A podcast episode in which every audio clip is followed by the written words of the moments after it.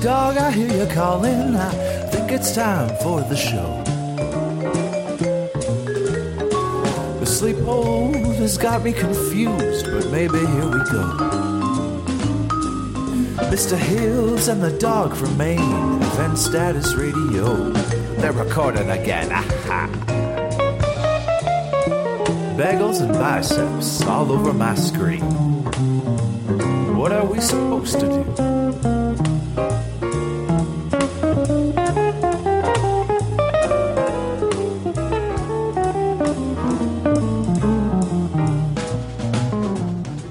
Recorded live over the internet waves, recorded live from your local video rental store that's most likely closed.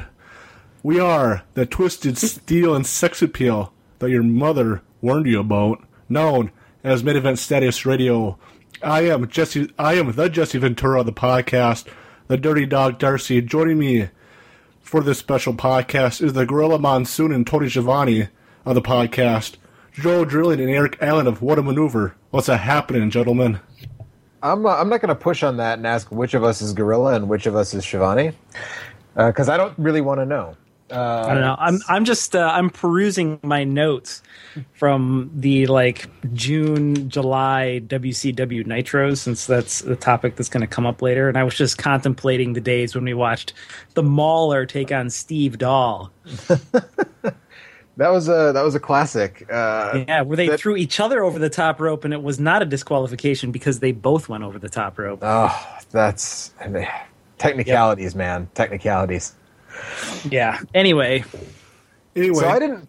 Oh, I go didn't ahead. uh, so what are we what are we talking about? I was going to ask. What are we talking about first? Are we talking about video games or are we talking about not video games? we we can well we, let's talk about video, video games first, and if time permits, we can talk about the other stuff. So, Okay. I guess I guess what's your guys' favorite games and systems growing up? Just in general, or from a pro wrestling No, in- in- perspective? in general.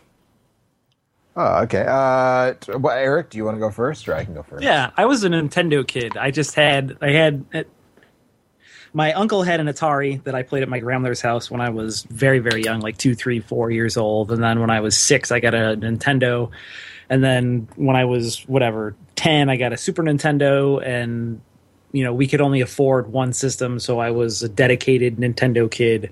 I had Nintendo Power, and all of my favorite games are all of the great Nintendo games from that era, basically. Your Legend of you know your Legend of Zelda, Link to the Past, and Super Mario World, and Mario Three, and um, obviously there's you know tons of other Chrono Trigger stuff like that. Chrono Trigger's a pretty good game, as it turns out. I feel like I waited too long to play it. Yeah, you did. But if you want to hear me play it and Eric tell me how to play it, you can uh, check out a series of videos that are on our site where we do that. Yeah. So I have to ask you then, Eric, because I don't know if we've ever actually talked about this before. But so, as a d- dedicated Nintendo kids who could only afford one system at a time, that was like a pretty common scenario for like suburban American kids. And like, then the Rural. question always becomes like, or yeah, rural. You're like, sub, you're I don't know, Rural. whatever. Okay, when you when you got to the N64 and PlayStation era, did you continue your Nintendo dedication and make the mistake of getting an N64 over a PlayStation, or did you I ended up with- a PlayStation? I ended up with both of those. Um, I got a Nintendo 64 first because Mario 64, yo, like you played in the Mario 64 demo. In I think we had we didn't have a Toys R Us in the like locally, but we had a KB Toys and Oh, yeah. one of the plazas that had the Mario 64 demo. So um, Nintendo 64 first, and then Final Fantasy 7 came out, and um, I you know spent whatever six months begging my parents to get me one of those for Christmas, and whatever year that was. That would have been 97, right? Yeah, ninety seven. 97 for that, 96 for the Nintendo 64. So I did end up eventually, and then once I got a PlayStation, I grew up and you know realized that the the system didn't really matter very much. It was the the games that was important. Yeah. So I'm on a, I, I'm I think I I may have realized that a little earlier than you, but I mean my early experience was the same. I had I got I my uh, the kid up the street had an Atari, and I played that, and I played uh, Space. I remember playing Space Invaders, and that like blew my mind as like a three year or whatever, four year old. That's an that's an okay Atari game. Yeah, it's no and- kaboom, but well, but what is? Um, yeah. or Beat 'em and Eat 'em, which is just like Kaboom, but with more. Well, jizz Eggomania and like better. giant dick head man people. Yeah, I mean that's that's far far down the of the Kaboom clones. Eggomania rates a lot higher than Beat 'em and Eat 'em. Um, but uh, Jesus. Um, so uh, we're always here to class up the joint whenever possible. If you want to talk about Um, Kaboom clones, this is the place to come. Yeah. So we ah, I see what you did there. Um, so. Uh, I played. I played at Atari. My dad was uh, young when I was born, so he was into like the sort of the arcade boom of the early '80s. So actually, um, he would take me places and like set me on a bar stool, and like I would play Pac-Man or Ms. Pac-Man. And eventually, he bought a Ms. Pac-Man arcade cabinet that was in our living room for several years, and I got really good at Ms. Pac-Man. Uh, but I, I had an NES. Was the first console I owned was an NES, and I got it for I think also my fifth birthday. Sounds about right. Um, and uh, love that. And then I got a Super Nintendo, but then I convinced my parents to get me a Genesis maybe a year or two. So I was like kind of late on the Genesis train. Like the Genesis came out in uh, 89 in the US, and uh, I had a Super Nintendo before I had a Genesis. So it had to be at least two or three years after it came out. Um, but I did have both, and then I got uh, uh, same as you. I got a play. My sister and I got a PlayStation because we both really liked it. Uh, we'd rented it from like the video store once or twice, and really Same. Rented it so I could play um, basically the first 10 or 15 hours of Final Fantasy 15 or Final Fantasy 7 to see see what the big deal was and whether or not it was actually something worth investing an entire console for. Yeah, uh, It, it wasn't, but I thought it was when I was 13. So right, right, yeah, exactly. Well, we we I got it it. all worked out in the end. I got it earlier than that. Actually, when I was just back home last weekend, I was back in the Midwest visiting my family, and my sister's original long box copy of Twisted Metal is like still in her house, and so I was like, oh, hey, it's a, it's a it's a like seventeen year old video game. It's like or more than that, I guess. It's almost a twenty year old video game at this point. Um, and so she was really into that, and I got Resident Evil in, in the long box was my first PlayStation game. That was what really got me there. Uh, and and yeah, so then I, and then I begged my parents for uh, for an N64 as well because Mario 64. So I ended up with both, and I think the N64 is a very important. Even though I would say in general it is the it is arguably the worst uh, system in terms of number of great games of that generation. Well, I shouldn't say that because like it's- if the 3DO and the, like the CDI include are included in that generation, then no, it's not the worst. But in terms of I think PlayStation, Saturn, and N64. Uh, I think the N64 know, has the weakest library in terms You of want just you want to you want to you want a PlayStation and then an N64 and then a Saturn. It That's the ranking. Uh, well, but my point, I guess, my point, the point that I'm trying to get to is that in terms of what we're talking about here specifically, the N64 is arguably the best system to have, and and something that is going to be a big part, I think, of this discussion uh, about wrestling games in particular. Uh, but yeah, like you said, and then that's around the time that you know uh, I sort of realized that the console wars, like arguing about what system is better, was dumb, and just like I wanted all the video games, and so now I'm working on getting all of the video games as a as a man in his 30s with like a normal job that pays well. I can buy a lot of video games. Yeah, I was just like you guys. I I'm a little bit younger than you guys, maybe by five or so years. That I grew up, and my brothers already talked my mom into uh, buying a Nintendo, uh, yeah, the first Nintendo and all that. I grew up, you know, with with them playing baseball games and wrestling games and all that. We got a Super Nintendo, then had a Super Nintendo for a long time until the PlayStation One came out, and I believe, yeah, I believe we rented it from the video store too, and just to see if this what we wanted and all that, because mom didn't want to drop the ducats on a PlayStation console if we weren't really gonna be dedicated towards it. But yeah, then grew up uh, just on the PlayStation for a few few years when mom was dating a dating a guy. His kids were big N64 gamers, and uh, his kids and my brothers and I would always fight with them, fight with each other on which system is better out of the, the out of the Super or uh, N64 and the PlayStation One and all that, and those times were fun times. So I guess that, I guess I want to get your guys' thoughts on I guess the how far video games in the systems came from. I guess from the start uh, up, up till now. Uh, oh well, that's I, I mean, um, again, are we talking about wrestling or like video games in general? in general. Oh well, that's I mean, games are still a relatively young uh, art form. I think. I mean, the, the the first home video game system came out in the early '70s. Um, you know, so we're really only you know we're less than half a century into the existence of video games, but that acceleration happened very quickly. If you look at the difference between an Odyssey game.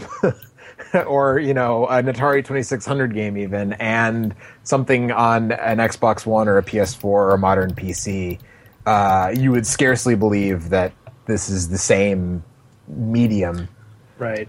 Well, it's not Uh, just the it's yeah, it's not just the technical stuff, but it's also the the reach as far as um, you know, like the the way that people critically think about games is much more diverse now. The types of games that people make is much more diverse now. It's not um, the the goals of the people creating games is much more diverse than it was, Yeah. you know, forty years Well, ago. I- so it, all like it's everything is different now than it was.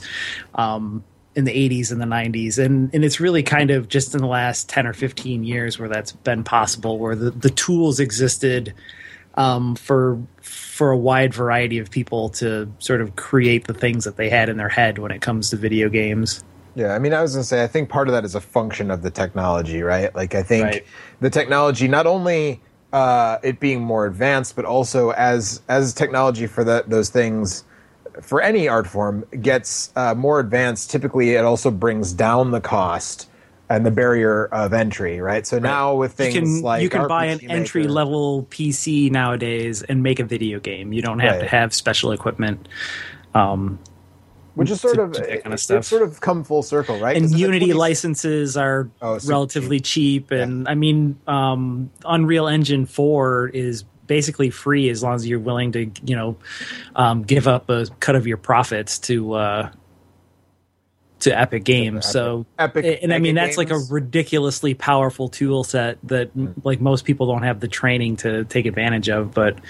Um, even you compare that to how difficult it was and how expensive it was to license Unreal Engine 3 and it's just things have changed quite a bit since 2006. Yeah. So, Well, but it's sort of come full circle, right? Like in, in the 2600 days, uh, you know, right. there was you one could program person your own games Right. on Odyssey or uh, on a uh, Atari like 800 computer or whatever, right? Yeah. Atari 400 computer. You could program a you game. could, and you could buy a book and type in uh, some lines of code and then play a crappy video game. I had a book. I had a book like that for Marvel Comics. It was a bunch of like it had the code for like Commodore and Amiga and stuff that would like type all this code in, and then you can Yep. play like this Spider-Man game.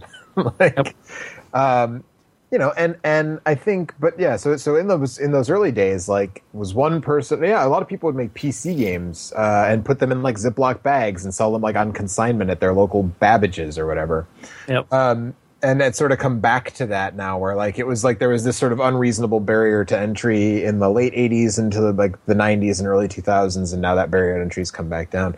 And uh, i think yeah there's just a lot more to, and also the game industry is a lot bigger right? Like in in those days if a game sold a million copies that was like you know in the in the 8 or 16 bit era like a million seller was like holy shit that is a ton Yep. of games. And now you know like stuff like uh, uh tomb raider Last Tomb Raider from a couple of years ago. yeah, it sold like a couple million, and they were like, "That's Four million, I think, Yeah, and they in said that that range. disappointing or under projections or whatever. So it's like that. It's the That's a whole other discussion, though. That has to do with them going way over budget on everything and then needing one one big hit to sort of make up for all the, the money that they wasted on other projects. But right, right, right. regardless, yeah, So, that's a whole that's a whole other thing where games with AAA marketing budgets um, cost too much to make, and um, if there's anything that's kind of in danger at this time in video games, it's it's those type of games.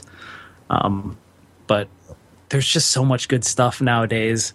um, it's much more difficult to keep. Like when I was a kid, the, the major barrier to me playing everything that was good was they were just so expensive, and now like games are games are so much cheaper now than they were too. Like they're still sixty dollars a piece, but they were sixty dollars a piece back sale. then. Like that's nothing. Right. Yeah, that's Yeah, that nothing too. today. And and even yeah, with Steam sales and with how cheap indie games are, there's just there are more games than you would have time to play um, Yeah. these days. But uh, Which I mean is normal for most art forms, right? Like there's more records than you would ever have time to listen to, and more Right. films than you would ever have time to go see. It's like now games have just sort of caught up to that.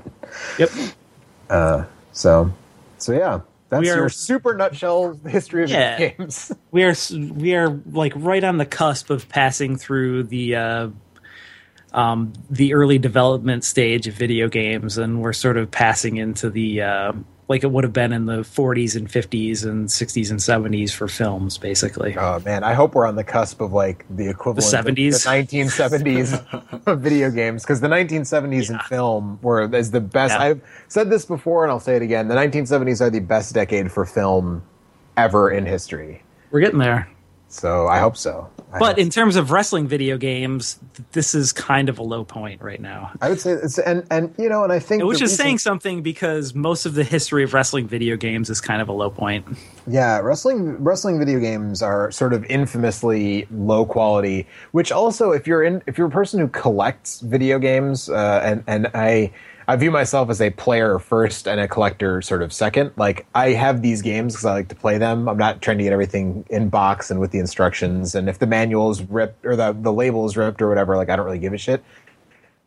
I'm more interested in playing the game than like having it to be like, look at this game I have. Um, but if you're into buying these old games, uh, wrestling games are almost always super cheap because they're they're generally considered bad. They're super niche, and most people don't give a shit about them. I just got a really sort of offbeat Japanese wrestling game like last week, and I bought it on eBay, and I think it was like three dollars Wow. plus shipping. So like the shipping cost as much as the game, and it's like, okay, sure, whatever.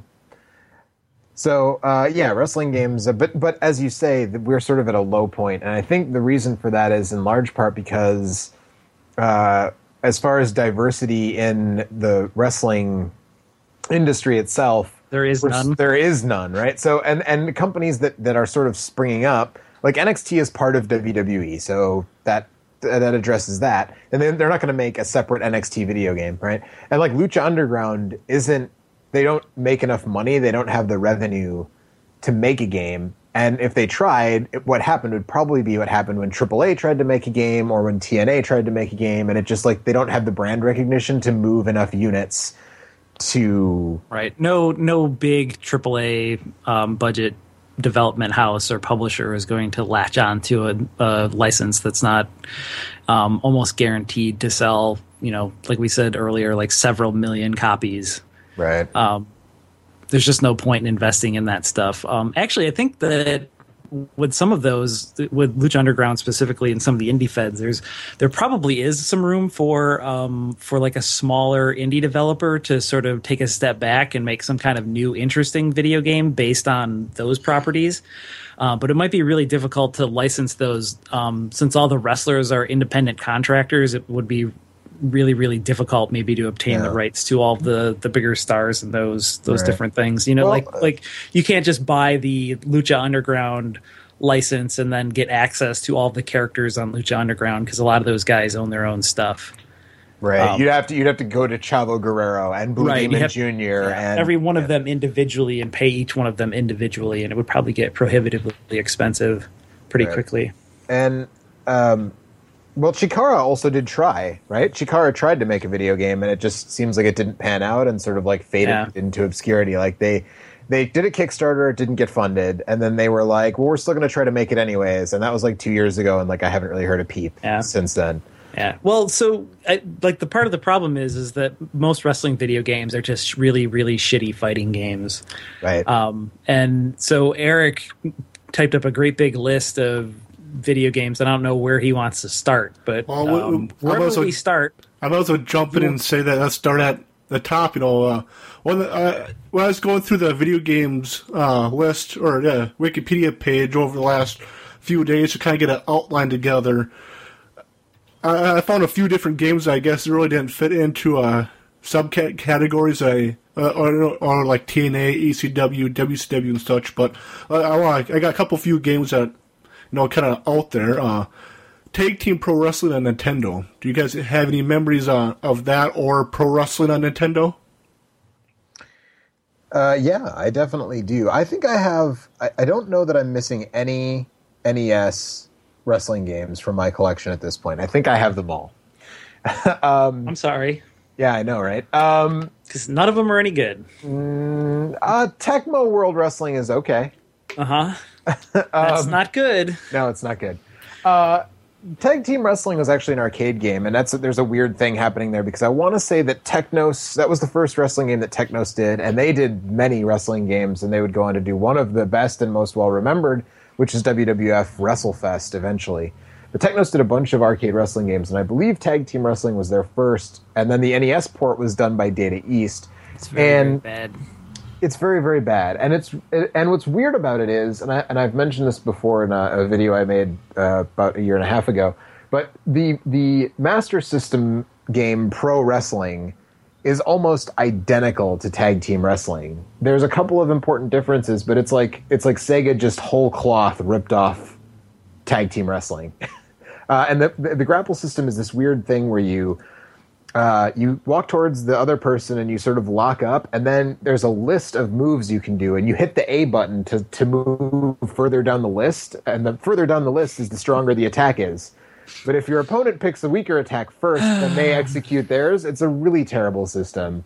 And the only thing that it's really noteworthy for at this point is that the the evil tag team in that game, the heel tag team, are called the Strong Bads, which led to an infamous character on the Homestar Runner. And I think that's it yep. for tag team wrestling. Uh, pro, pro, wrestling was actually a pretty good game in 1987, but uh, it's one of those original black label Nintendo games that's just. It, most of the stuff that came out in the very early days of the Nintendo Entertainment System don't hold up very well, and that I include that game in that number. Yeah, um, but it was it was totally fine back in the day, especially compared to all the licensed garbage that came out, like WWF Steel Cage match oh. and what was the WrestleMania was the one with the bouncing foots for yes. they were power ups for Andre the Giant and yes. the nightstick for the big or the was it there was no, a flame no. for Bam Bam Bigelow there right. was uh, a cross for Hulk Hogan yeah uh, guitar for Honky Tonk Man. Sunglasses. It's probably. I guess it was a fiery cross. Is that? That's Maybe. probably in bad taste. I'm sorry. Uh, oh, oh. Yeah. Don't, don't pull Hulk Hogan on us. Uh, um, it's probably so, too early to joke about that. But. No, probably not. Because the joke is at the expense of Hulk Hogan, then it's not. True. I guess. If the joke is at the expense of black people, then it's too early to joke about that. Then it's never a good idea. Then it's never okay. Yeah. But if the joke is at the expense of Hulk Hogan, and it's always okay. Um, so uh, yeah, I mean, the, NES Pro Wrestling is interesting because it did. It was among the first games to do a couple of things. So excuse me while I get all like video game history nerd on you for a second. Um, there are two things that the NES Pro Wrestling does that uh, sort of set a tone for a lot of games to come, and uh, console wrestling games. And one is that it, it wasn't the first game, but it might be the best well-known example of the grapple system whereby you walk into your opponent and you do a collar and elbow tie up, and then you just mash the fuck out of a button. And if you mash it harder and faster than the opponent, you do a move and if they mash it harder and faster than you, they do a move. And the problem is when you play against a computer player, they can just mash it harder and faster than you when the computer feels like it, and so you just get your ass handed to you once you pass a certain like once you beat a certain number of dudes, the computer just starts annihilating you and then the only fun way to win, or the only way to win is not fun, which is to do the kick move and then walk to the other side of them, let them stand up, do the kick move, walk to the other side of them, wait for them to get up and do the kick move, rinse and repeat forever until you pin them, which is not fun at all. The other thing it does that a lot of wrestling, Japanese wrestling games especially would do, is it makes uh, sort of sort of satire uh, versions of real wrestlers, so it doesn't have to pay anybody uh, and that is like that is sort of the legacy of Japanese wrestling games. Is there are a ton of Japanese wrestling games that use real wrestlers but name them something else and change their gear just slightly enough to like avoid being sued. Um, and that's what this game does. So basically, this the NES Pro, excuse me, NES Pro Wrestling's roster is basically like Abdullah the Butcher and Mil Mascaras and Ric Flair and Hulk Hogan and you know uh, Antonio Inoki and you know whatever. The But creature from the Black Lagoon. that's that's that's Abdullah the Butcher. Um, or or maybe Tiger Jeet Singh. I'm not sure, but it's you know it's like and and that or the guy from Dragon Ball Z. Oh man, let's let's not let this get dragged down into a discussion about Dragon Ball. Um, but so yeah, so that's uh, It's that's to- it's totally the creature from the Black Lagoon. that's it is it is the creature from the Black Lagoon. But Anyway. uh, but he wrestles in a style reminiscent of a lot of Japanese hardcore wrestlers that were popular. Yeah. Although to be fair, all the characters in these games have uh, in this game has like four moves, so they're kind of blank slates that you could put on just a you could overlay almost any wrestler on them and go like oh, this is kind of similar to this guy's moveset. Well, but like like fighter Hayabusa does the back brain kick, which was Antonio Inoki's finisher, like forever and ever, and that is like Right. he's known for. So it's pretty obvious. Like Japanese dude, black trunks, black boots, does that move. Like that's supposed to be Inoki. Right. And Uh, well just like the creature from the Black Lagoon is famous for his noogies. that's right, exactly. Um, that game also interestingly was done by a subcontractor. uh, so Nintendo published it, but they subcontracted it out to a company called Try, who would eventually become Human. And the guy who primarily uh, did a lot of the direction and work on pro wrestling went on to start the Fire Pro Wrestling franchise. Which I guess, yeah, might as well kick into Fire Pro Wrestling since I know very little about Fire Pro Wrestling. Uh, okay, well, Fire Pro Wrestling was a was, and I say that because it does. It seems like it may be dead, which is very sad. But uh, Fire Pro Wrestling was a an extraordinarily long running Japanese wrestling game series that started on the PC Engine, which is the Japanese TurboGrafx 16, and there were three games there, and then there were probably six or so on the Super Famicom, which is a Super NES. And the reason it's not super well known in the U.S. is because only three, no, four Fire Pro Four? games actually came out in the United States.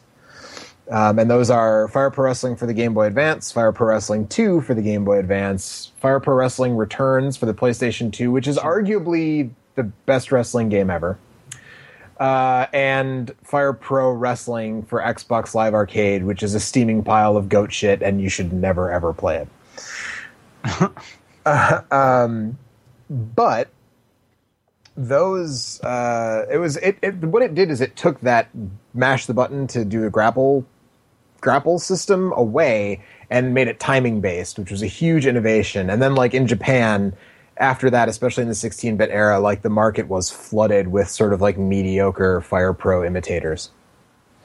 Um, but it was a timing based grapple system and it added things later like audience matches where you had to wrestle a certain style uh, and let your opponent do a certain amount of offense because if you just did squashes all the time the audience wouldn't respond well to the match and you you didn't advance based on whether you won or lost but based on if the audience liked the match um, so those kind of innovations came from from them and still not a lot of uh, not a lot of games have really picked up on that or or moved forward with with that It's always clumsily implemented. yeah, yeah. Um, but the Fire Pro is a super important series, and I would recommend. Like anybody who has a PlayStation 2 or a PlayStation 3 that plays PlayStation 2 games or whatever, like I think you can probably get Fire Pro. Well, Fire Pro Returns. Is I got it for two dollars at a GameStop like four years ago. Yeah, there you go. Um, and I can't imagine it's much more than that these days. No, and it's so good. It's so brilliant. So A game that wasn't so great or brilliant was the I guess the attempt that TNA made on making a video game, and that's TNA Impact that came out in September 2008. Do you guys play it? I did. I did. I, I I rented it from GameFly, and it came out was I I want to say that was that might have been the game that put Midway out of business, which makes me hate it Wow. even more. yeah, that's not the same. That is not Midway by that. By 2008, Midway is completely irrelevant. Mm-hmm. Right, but there's a lot of speculation. This is sort of the nail in the coffin, right? Because it cost The game. The one thing I will say about this game is that it looked really good. Yeah, that's one thing I enjoyed about that too. Uh, I mean, comparing again, you said it came out in 2008. If you compare this to the SmackDown versus Raw games that came out in the same time frame, this game looks ten times better than those games. Uh, but it plays like utter garbage. And what's really depressing about that is when the, during the I was reading that, following the development and reading all this stuff, and all the people were like, "Yeah, man, like we want to make it just like No Mercy, just like No, like we're trying to make another No Mercy, a new No Mercy." And I'm like, "Okay, great." And I played it, and I was like, "I don't know what game you guys were playing, but this is nothing like No Mercy. This game is ter- it's terrible. It's almost unplayable. And and I don't remember what systems it came out on, but I played it on the PlayStation 3 and it looked really good, but it was just utter utter garbage. I bought it for the PlayStation 2, and yeah, I I wish I didn't because I hated the controls. That's one thing that kind of got me out of wrestling games altogether, which I'll discuss later. But yeah, just the controls. I had a tough time learning and all that. I spent hours on the game trying to figure it out and get used to it, and I had a tough time just getting used to the controls for for that game. Yeah, it was really it was really awkward, and that was where Suicide came from. Like, there was this character Suicide who was like in the storyline you played as this dude named Suicide, and then they brought him like they had a guy I don't even remember who it was, Hernan- Hot Stuff Hernandez maybe portrayed him, but they actually then like yeah they they made him like an actual guy on TNA because that's how like run out of ideas they had already they already were like seven years ago. Is they were like, we'll just take the guy from our video game and br-. like what the hell? And there was a bunch of like shenanigans about he was unmasked, and then it turned out then there was another suicide, and it, it was TNA being TNA. But uh, yeah, that that game was was not good, and I believe the AAA game that came out a couple years later used the same engine uh, through some uh, somehow like they got they licensed the engine from whoever bought the rights from Midway when when they went under, and uh, that game was also utter garbage. So then we might as well talk about some uh, ECW games. To my knowledge, they only came out with two ECW Hardcore Revolution that came out early 2000 on the 64, PlayStation, Game Boy Color, and Dreamcast, and ECW Anarchy Rules that came out in later on in 2000, I think right around August for the PS1, and later on in uh, 2000 for the Dreamcast. I guess did you guys play either either game? Uh, yeah, I have a I have a boxed copy of Hardcore Revolution on the N64 actually that I think I paid like two or three dollars for. Um, yeah. It's I mean it's literally uh, the uh, Attitude, yeah, etc. games, yeah. WWF games for the N64. Yeah. Yes. So what happened in uh, the late '90s is Acclaim had the WWF license for like ten or fifteen years or something crazy like that. Like the WWF WrestleMania VHS board game that I have was done by Acclaim, which is weird because they weren't a board game company; they were a video game company.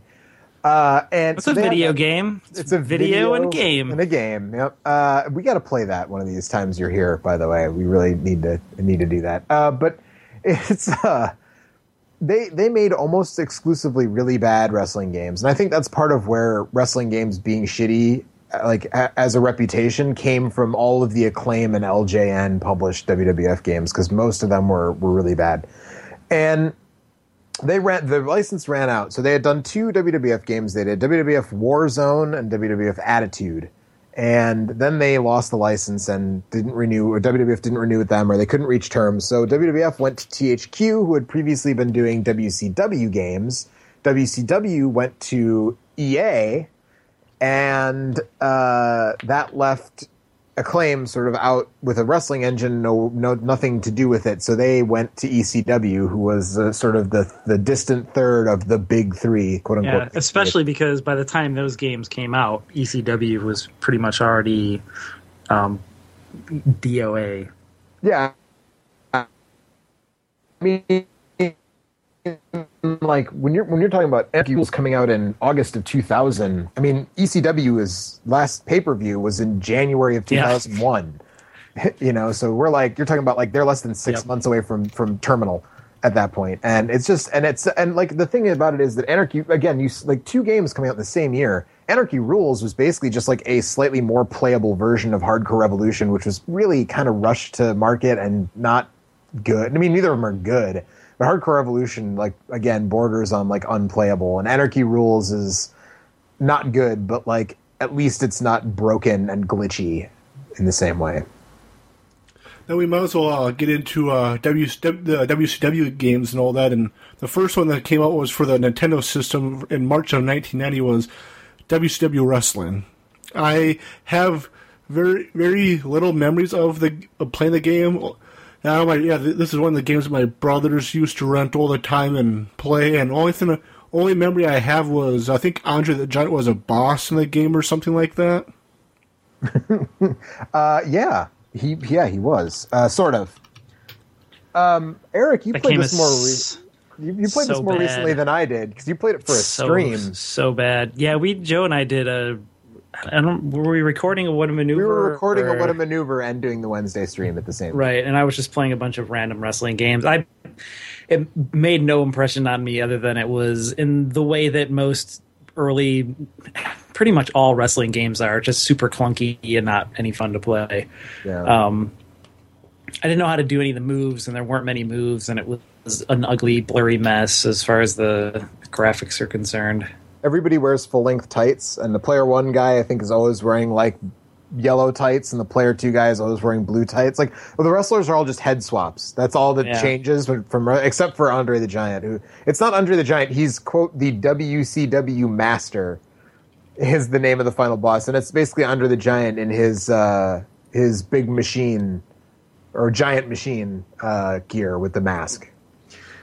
Um, the big failing, the great one of the great failings of WCW, I think, in their early days, especially, especially when they were still Jim Crockett Promotions and before they sold to Turner and became WCW sort of proper, is that they didn't license things. This, like with WWF, like when I was a kid, when we were kids, like you would go to the toy store and there'd be WWF action figures, and they were they weren't articulated at all. Like they usually had like one point of articulation, which was super lame, but like they were there. There were action figures and there were video games. I mean, on the NES, there were see, there's WrestleMania, WrestleMania Challenge, WrestleMania Steel Cage Challenge, uh, and there might have been another one, but I, there's at least three. Superstars. Oh, the King of the Ring, King of the Ring. So there Oh, were four. yeah, There were four WWF NES games, and there was one WCW NES game. You know, and so it's like WCW seemed like they never. Really, and same thing like Game Boy. There was one WCW Game Boy game. Yeah, WCW the main event or something like that that came out Yeah. in February of '94. And and you know, and that's it. And there were uh, there were several uh, you know WWF Game Boy games, and there's one Super Nintendo game, and there were like four WWF Super Nintendo games. So it, it seemed like WCW was just not trying to tap into the market the same way or trying to get their name. I just I don't think I don't think they were probably pursued in the same way either.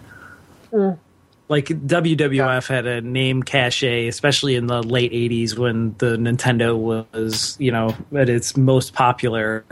Um, that WCW never really had, at least not until the late '90s, when you know NWO and the Monday Night Wars and stuff like that. Like when I was a kid, um, and I think you might be right in that like part of the reason that I thought of WCW, if I thought of it at all, was like a B tier thing or Yeah. just a thing that was never really um that it just it just was not something that was on my radar. But um I also But I just think but I thought Hawk and that Animal is like- super cool on the cover of WCW Wrestling. yeah, but just like that perception is also why like nobody would want to go after them to actually make um games based on those things because they just weren't as uh, popular. They weren't as uh didn't have the name recognition.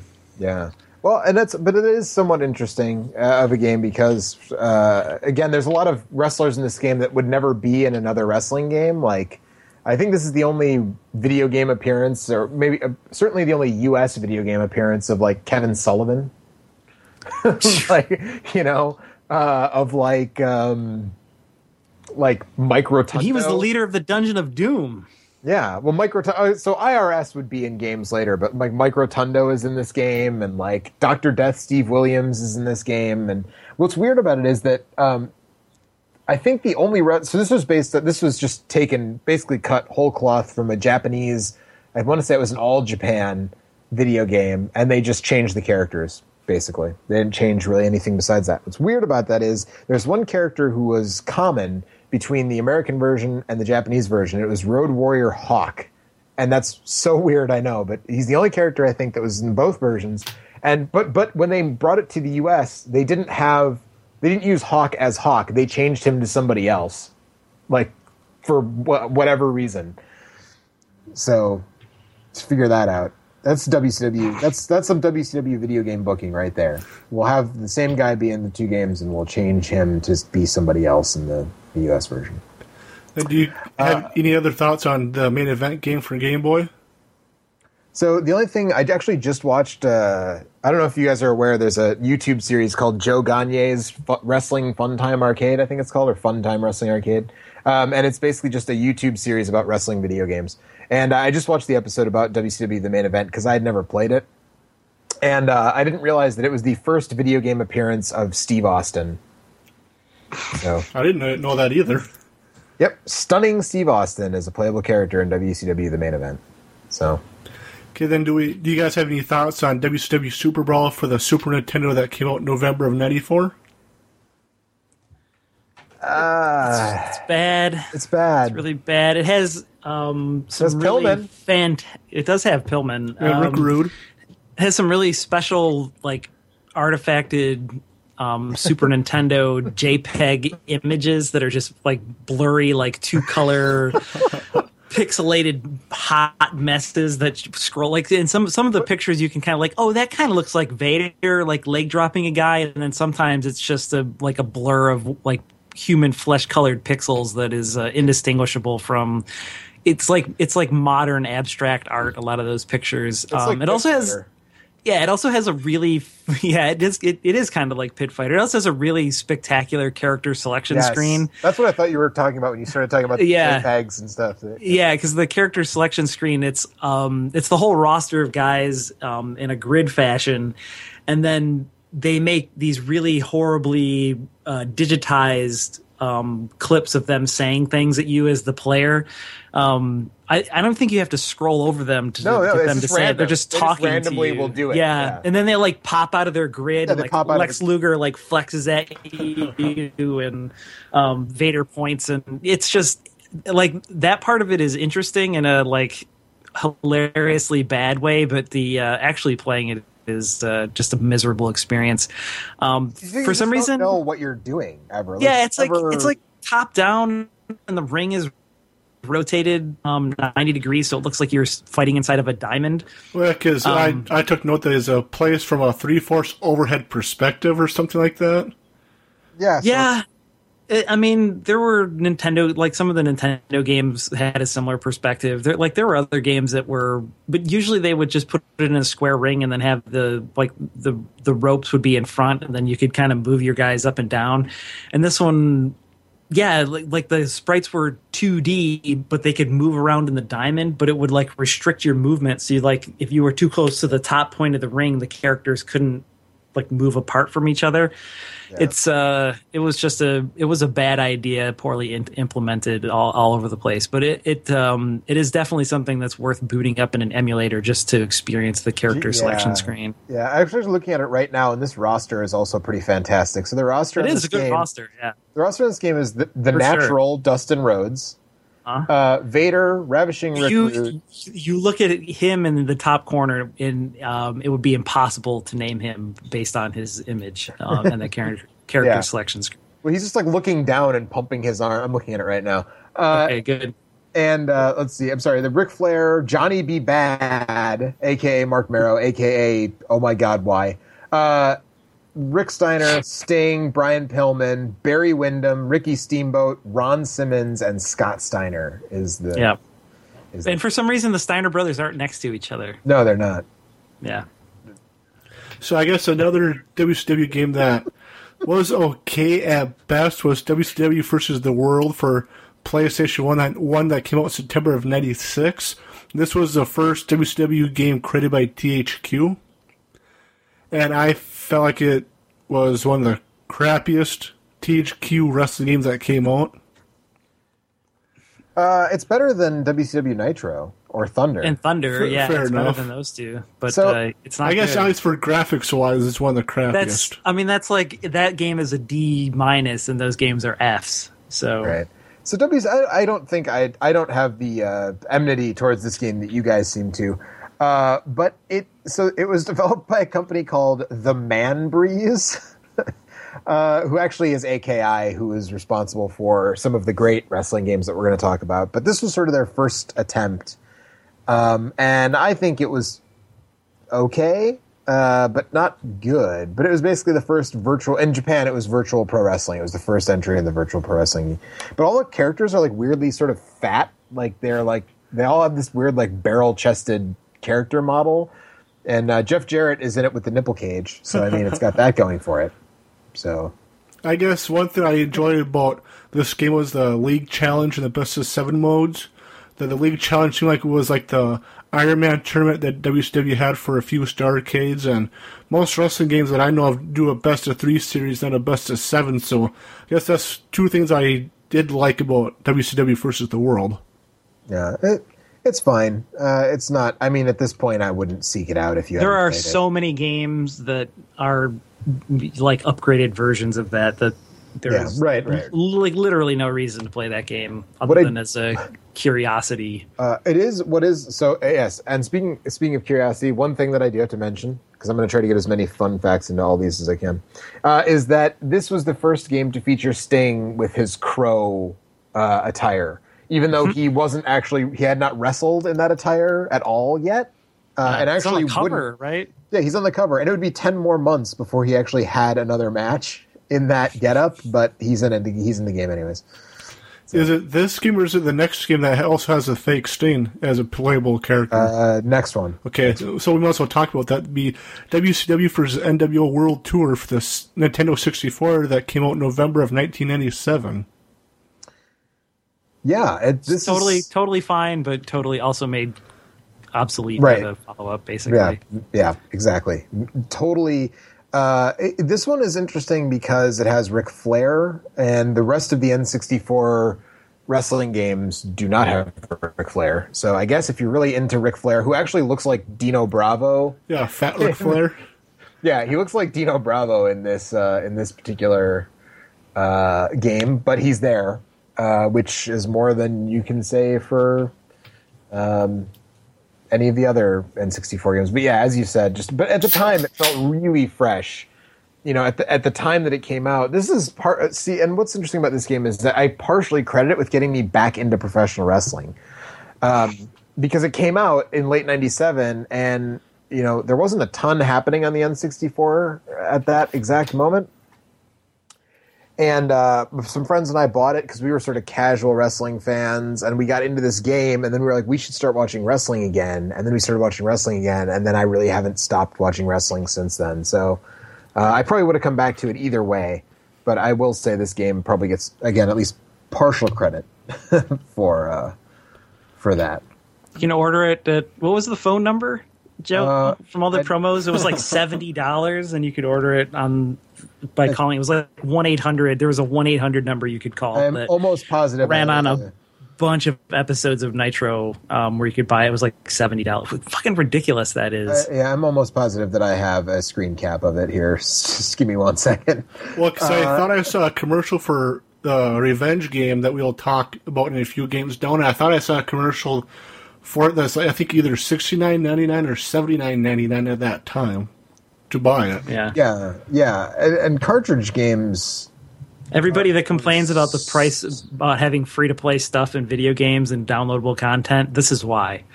Because the price of video games has actually gone down Yeah, over the course of the last 20 years. And the only way that they can make up for that um, loss of revenue via inflation and via rising devel- development clo- co- uh, costs is by implementing new strategies to actually make money on their products. Um, so if you want to get rid of that stuff, you could just pay like $100 per game and get everything in one package again. yeah, yeah. There you go. Uh. And people complain when Batman Arkham Knight did that. They're like, you can get the season pass for hundred bucks, and it includes all the DLC. And Right, it was yeah. like, I can't believe it. And I'm like, well, That's reasonable, actually. That's, what that probably should cost. So I thought I had a screen Yeah. cap of it, and maybe I do somewhere. But I found my inflate the the the, the Royal Rumble inflatable chair screen Yeah. capture and the the Bruise Cruise. What do you have screen a image file? Do you have an image folder on your uh, hard drive that's just like WCW and WWF promotional items. Yeah, a lot of it. No, no, that's the problem because then I probably would be able to find it if I had a folder like that. They're scattered have in a, a- bunch of random folders. I have a folder that I've where I've started keeping screen caps of Paul Bearer faces. Um, which I should do something with that at some point. Uh, There's every reason in the world to have that. Yeah, I should at least put them on the What a Maneuver Twitter page at some Yeah. point.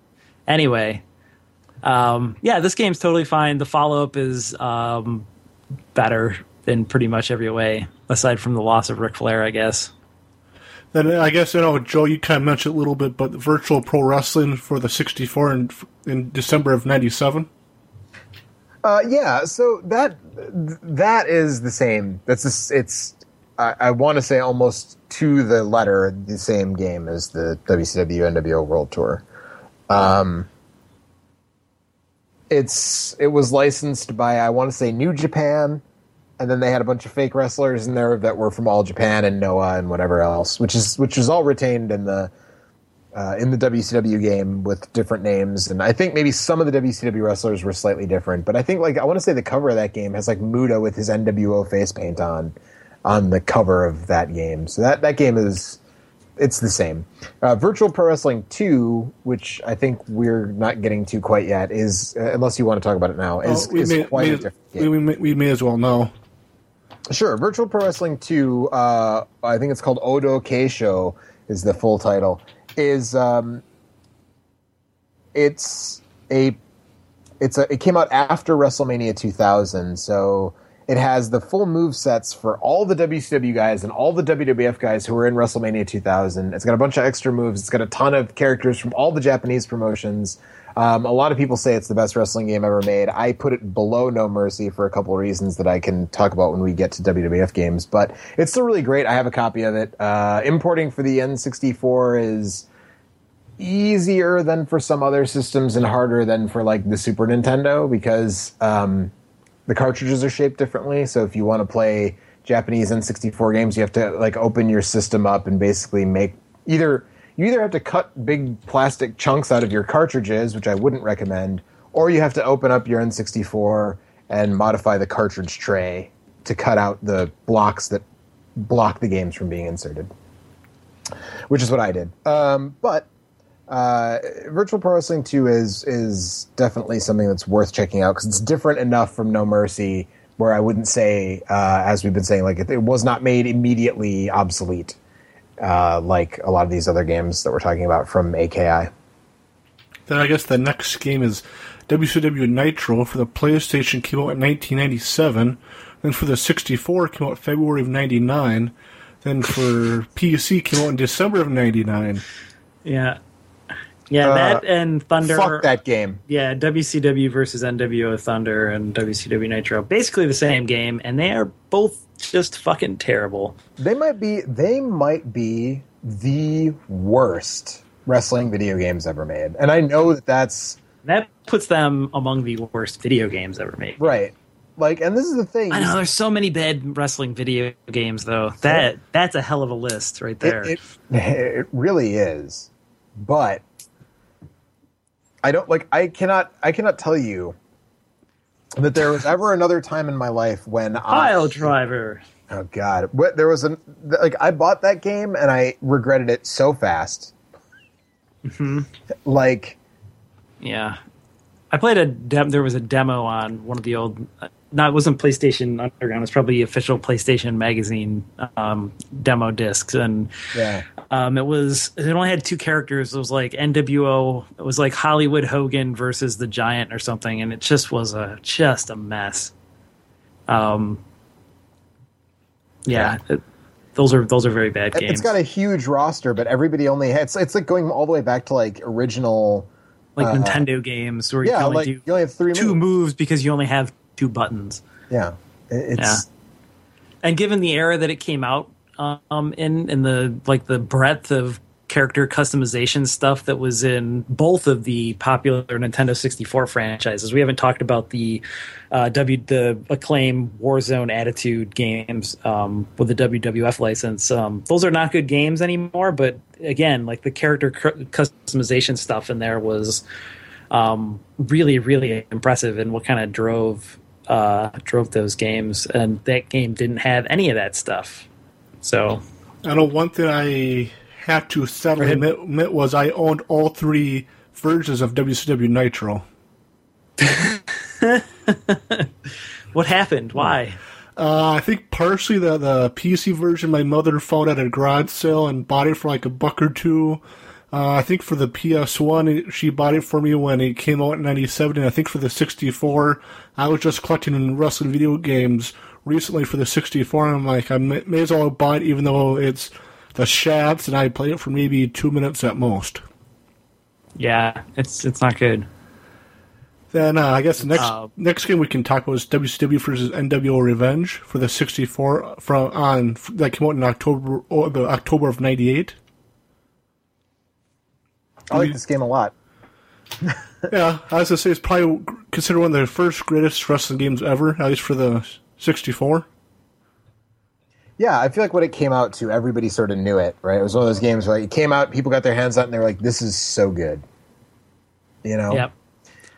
Uh, and I still revisit this one because I think there is a value uh, now, right? So this was like probably the last great wrestling game to not let you create your own dude uh, or lady, you know. And I think there's a certain value in being stuck, like in being having to use the roster that existed in a company at the time, you know, as opposed to like if you go back and play SmackDown versus Raw 2005 from 10 years ago, like you're just going to use the dude that you probably created and is still on your memory card from then, or you're going to create a The new dude. Villain. Is that a That was no, that was my one of my brother's characters from would have been Here Comes the Pain. I think was the last, but I'm pretty sure I still have a memory card somewhere that has all of our uh, all of our characters on it, and that is the one that I remember for some reason.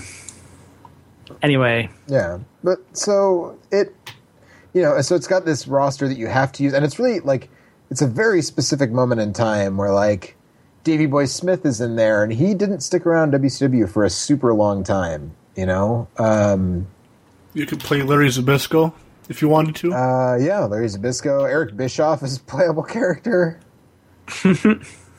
Which talk about Eric Bischoff. Sadly enough, I had him win the WCW title once in my game, just so I can see what the world title looks like. Spray painted NWO. We're on uh, around Bischoff's waist. how did it feel? Uh, felt, it kind of sucked trying to play Bischoff all the way through the gauntlet because, yeah, Bischoff, the only thing you can really do is just kick people. And once I played through as somebody else to defeat uh, Bischoff for the title, is rather e- uh, a rather easy match. You didn't have a like a loaded boot to put on Bischoff to make winning the matches easier. That's only if I, I would have fought Larry Zbyszko, Okay, that would have made for a really good championship match.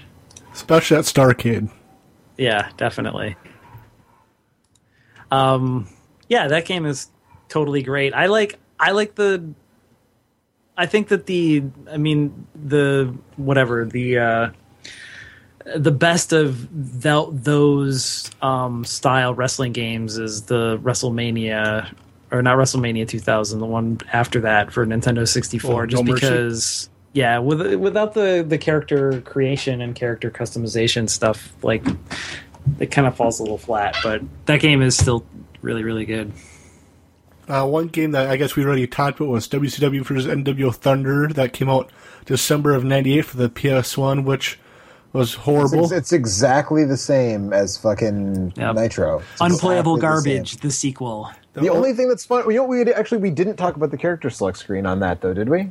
Th- Um, that is similar to Super Brawl. The character select screen on Nitro Oh, and. Thunder is fun because you they'll do like if you press triangle or something, they do like a little taunt. Like there's a little video, uh, like an actual video recording of the person. And like Kevin Nash's is just like the laziest shit ever. Like, he's just like, "Please pick me, come on, pick me," uh, and you're like, It's "Wow, true to his character. yeah, well, yeah."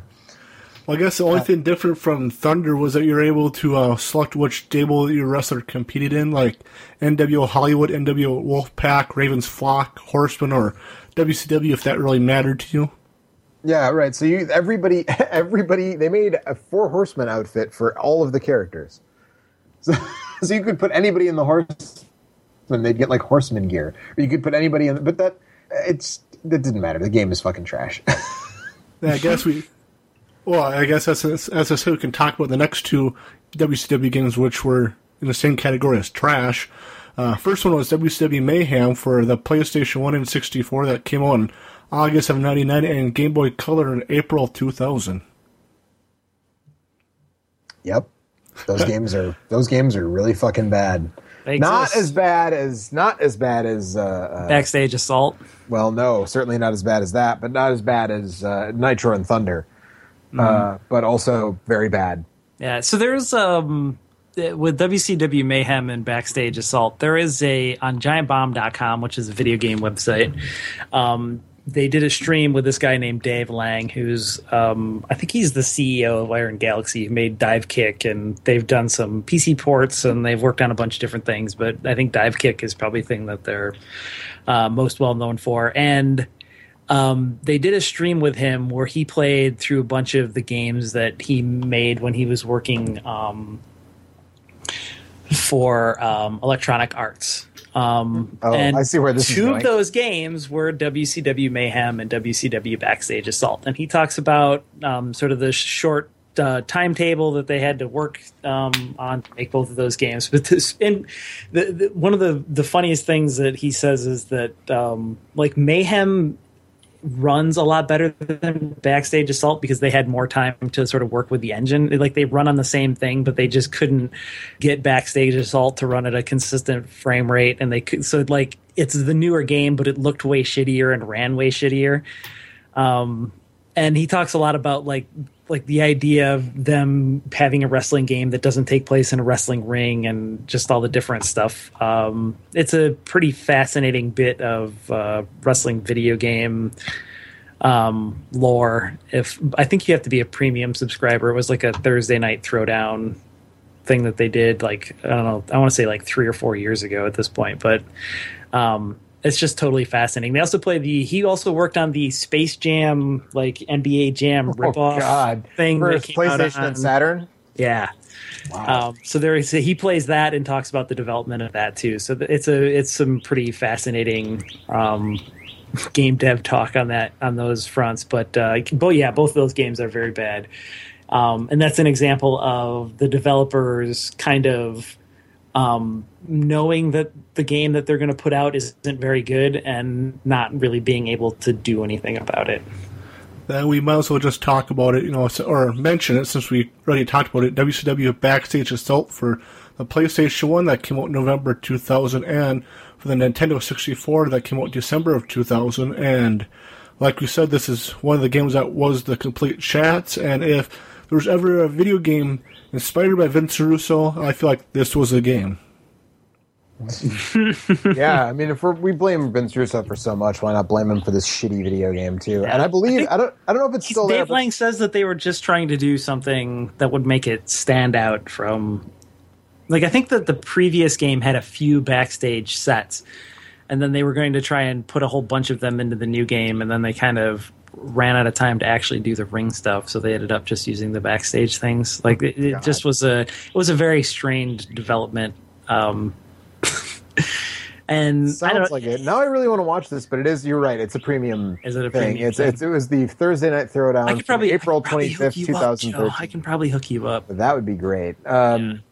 But yeah, I mean, the thing at the time, right? Like at the so I was in high school when that game came out, and my friends and I all thought it was fucking hilarious that they were making a wrestling game with no ring. Like that was the joke then, and and I think this is one of those weird internet things where I believe.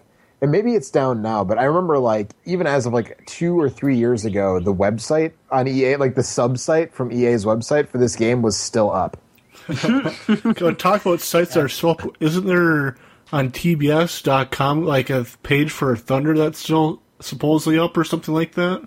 I don't know, but now I want to find out. that was going around Twitter recently. I don't know if it still exists or not, but um, I was just and I'll say one more thing about Backstage Assault is that they did. Um, so I've never actually played it, but watching Dave Yes. Play it and do all the various weird things, um, like there was a lot of thought that went into making like all the different things in the backstage areas um, interactive. Like you, there's so many different things that like your wrestler runs into a thing and something weird happens, or you can pick up, you know, like various things that are laying around backstage. You can climb up on things. So, um, like like they they tried. Like there was some people putting ideas into it, but um, it just it, it never had a chance to come together, and it probably wasn't a, such a great idea in the first place. So yes, the WCW Thunder page is still up on TBS's website. Yeah, And let me read to you what is currently on on this page. sure. Effective Thursday, March 27th, WCW programming will begin a period of hiatus. During this hiatus, WCW will review its programming plans and determine the course of future WCW branded entertainment events. More information will be posted as it is made available. While you're waiting for the return of WCW, be sure to check out the Superstation's other action packed offerings like Man Made Movie and movies for guys who like movies. And if you're interested in more enhanced TBS excitement, log on each Friday night for enhanced dinner and a movie. Is that where the guy just takes boner pills? I don't know. Uh, Okay. I hope so. Yeah. So there's your sordid history of WCW video games. Yeah, and so the only the only thing left to mention that I don't know if you had mentioned is just that uh, Mayhem Two was it was started Yeah. development and was going to be uh, put out on the PlayStation Two, and it was going to be done by AKI, who had done all the N64 games that we just sort of raved about. Uh, but it was shelved when uh, WCW was purchased by WWF. But apparently, it basically what they had done and what they had sort of started to lay out uh, became Def Jam Vendetta. Right. Which is an interesting game. Yes, an awesome game, but interesting is definitely a word for it. I think awesome is going too far, but uh, it's a, it's a, it is a it is a surprisingly good game that is interesting for a variety of reasons. Yes, Yeah. I don't remember if that's on the list or not, but we'll uh, we should talk about. we just that. talked about Oh, it. yeah, Yeah, we, we just did. Yeah. Well, it's a hip hop, but it's a it's a rap. We didn't explain what it is for anybody who doesn't. Okay, know. yeah. it's a wrestling game starring rappers who were on Def Jam Records. Uh, and Pick Method Man. uh, no, pick Redman. Uh, and Method Man. and it it plays almost exactly like um, you know No Mercy and that uh, and that stuff, but like some of the finishing moves are way more cartoony and are like things that you couldn't actually do in a real wrestling match. Like there's like I feel like there's stuff where like you. It's like WWF uh, or WWE All Stars kind of stuff. Like you throw a dude up in the air and like catch him and do a Death Valley driver and stuff like that. But mostly, it's basically just sort of like another not as good uh, uh, No Mercy with rappers Yeah. instead of wrestlers. Small roster, that, really which was small. was it was the was it the was it that game or was it the sequel where you kind of had to do things in time to the music that was playing in the background That and you was- could get boosts and stuff? no, no, that was the third one. That was the That third was, one. That was Def Jam Icon. Yeah, that's right. That was done by a different That game's studio. not so good. No, that game is bad. Yeah. that game's real bad. The second, the sequel is Vendetta, Def Jam Yeah. Vendetta, which uh, you could play as Henry Rollins in that one, but there was no. It was, Vendetta's the first one. Fight for New York. Or sorry, Fight for New York is the second one. The, the second Uh, one. Yeah, uh, that was the, you play as Henry Rollins in that one, so it gets like some uh, brownie points from me. Uh, but also, there's no ring in that one either. Like it turned into like like it still plays like a wrestling game, but it's like a fighting game. Like there's like matches in a subway station, Yeah. matches uh, in It's more like Pit Fighter. it's yeah, but not well. No, hold on there. Let's ease up a little bit on that. Okay. Uh, but you know, yeah. So Yeah. Def Jam, the Def Jam series. It's oh, it's okay. So then we might as well go and talk about the WWF slash WWE video games. And a game that I never heard of before, other than doing research for the podcast, was called Micro League Wrestling. That came out for the Atari and all that in 1987. Do you guys ever hear about that game? Uh, yes. So At- Micro League Wrestling came out. It, was, it didn't come out for the Atari, the home Atari 2600. It came out for one of their computers, the Atari ST, Commodore 64, Amiga, and uh, there was a DOS version. It's um, it's sort of like it's like almost like a visual novel or kind of like a text adventure. Like there's Yeah. like like you get like really really uh, horribly artifacted like sepia toned pictures of the wrestlers, and then like you pick from a list of things you want to do, and then it shows a different picture of if you're like successful or not. Uh, it was the first WWF licensed game, and it's not good. but it's interesting in that it plays in a way different way than pretty much any other wrestling game uh, Yeah. that has come out in the United States. So And I guess the next game is WWF WrestleMania for the Nintendo that came out in January of 1989. Yeah, we Uh, talked a little bit about this a, w- It's trash. way back at the beginning of the show. It yeah, it's total. It's it's It- not a good wrestling game. I got it for my seventh birthday, um, and you know we played a bunch of it because we were dumb kids and didn't have anything else to play. And um, I don't know. It has a giant foot that you can get as Andre the Giant. Power Uh, up. But it's it- impossible to do moves. Pretty much all you can do is punch and climb up on the ropes and jump off and miss because Yeah. the perspective is so difficult. It's so to, weird. It's so difficult to line up the characters in a meaningful way. Um, you can't go outside the ring. There's no tag team. There's no. It's yeah, well, the so ring is gigantic. The I mean, it's like an it's an infinite ring. It's like a it's a ring that takes place outside of uh, that exists outside of time and space. yeah. Um, Uh, and the misery that you feel while playing it exists outside Yeah. of time and space as well. It, it and also so there so there is a there is a grapple thing Mechanic, you can yes. do, but like it's impossible. Like Yep. so, I did a, I made a video about this game a long time ago. It's not impossible. It is possible. You can do. There are there's like pile drivers and shit in that game. It's just almost impossible Yep, to pull but, them off. but in the time that I captured footage for that game when I was playing it to make that video five years ago or however long it was now, uh, I got one grapple move off, and it's I think it was supposed to be a body slam, but like literally Hogan just like picked up the dude and like hucked him like a bag like a sack of potatoes. Like you just like Yeah. lift him up and it's like and he just like flops over and like that's like a body slam. It's like it's so ba- and it was done by Rare. The only thing that's good about it is the mu- the music is actually pretty on point in that game. Like the chip tune wrestler themes are are pretty good. So the next game is WWF Superstars for the arcade that came out in 1989. I also made a video about this game. uh, this is a recent one. I just made a video about this game a few months ago uh, for this year's WrestleMania special for same name, different game. I, I like this game a lot. This is sort of the, the similar to what we talked about with like WCW versus the World. Is that like they made a sequel that immediately made this game obsolete. Um, the only thing that's cool about this game is it has Macho Man, and the sequel doesn't. So like that's kind of your, and it has Andre the Giant as the final boss um, or it's a it, uh, so it's a tag team game actually. So you you have six wrestlers you can pick from. It's uh, Honky Tonk Man, Hacksaw Jim Duggan, Hogan, Warrior, Savage, and Big Boss Man, which is kind of weird. Uh, and then you so you pick a tag team and you play through and you beat everybody, and then you face the Mega Bucks at the end. And basically, the goal when you face the Mega Bucks is to try to get Andre to tag DiBiase and then not let DiBiase tag out ever. yeah, because otherwise you can't win. Yeah. So, um, but yeah, it's fun. It's a it's an arcade wrestling. It's another Technos uh, arcade wrestling game. Which again, they did tag team wrestling. They did one called uh, Mat Mania that we didn't talk about. That's not super important to talk about. Uh, but then they did this game, and then they would do um, WWF WrestleFest, which we'll get to in, in a couple of games here. But uh, it's it's mashing, it's button mashy to do grapples, but it's a lot more forgiving than like NES Pro Wrestling. Like you don't just start automatically losing grapples. You can go outside the ring and like you can pick up a table, and when you hit the dude to the table, it breaks in half. you can use the other half of the table, and when you hit them with that, it like shatters into dust. Uh, there's some weird cameos in the audience, like Billy Lee from Double Dragon is sitting in the front row. Yeah, that game sets the uh, sort of establishes the trend that the the video games that divorce themselves the most from wrestling games and try to make them more arcadey and more like fighting games are the ones that are generally the most fun to play. Yeah, it's basically like a merging of Double Dragon and a fighting game. Yeah. It's basically what it is, which works surprisingly well.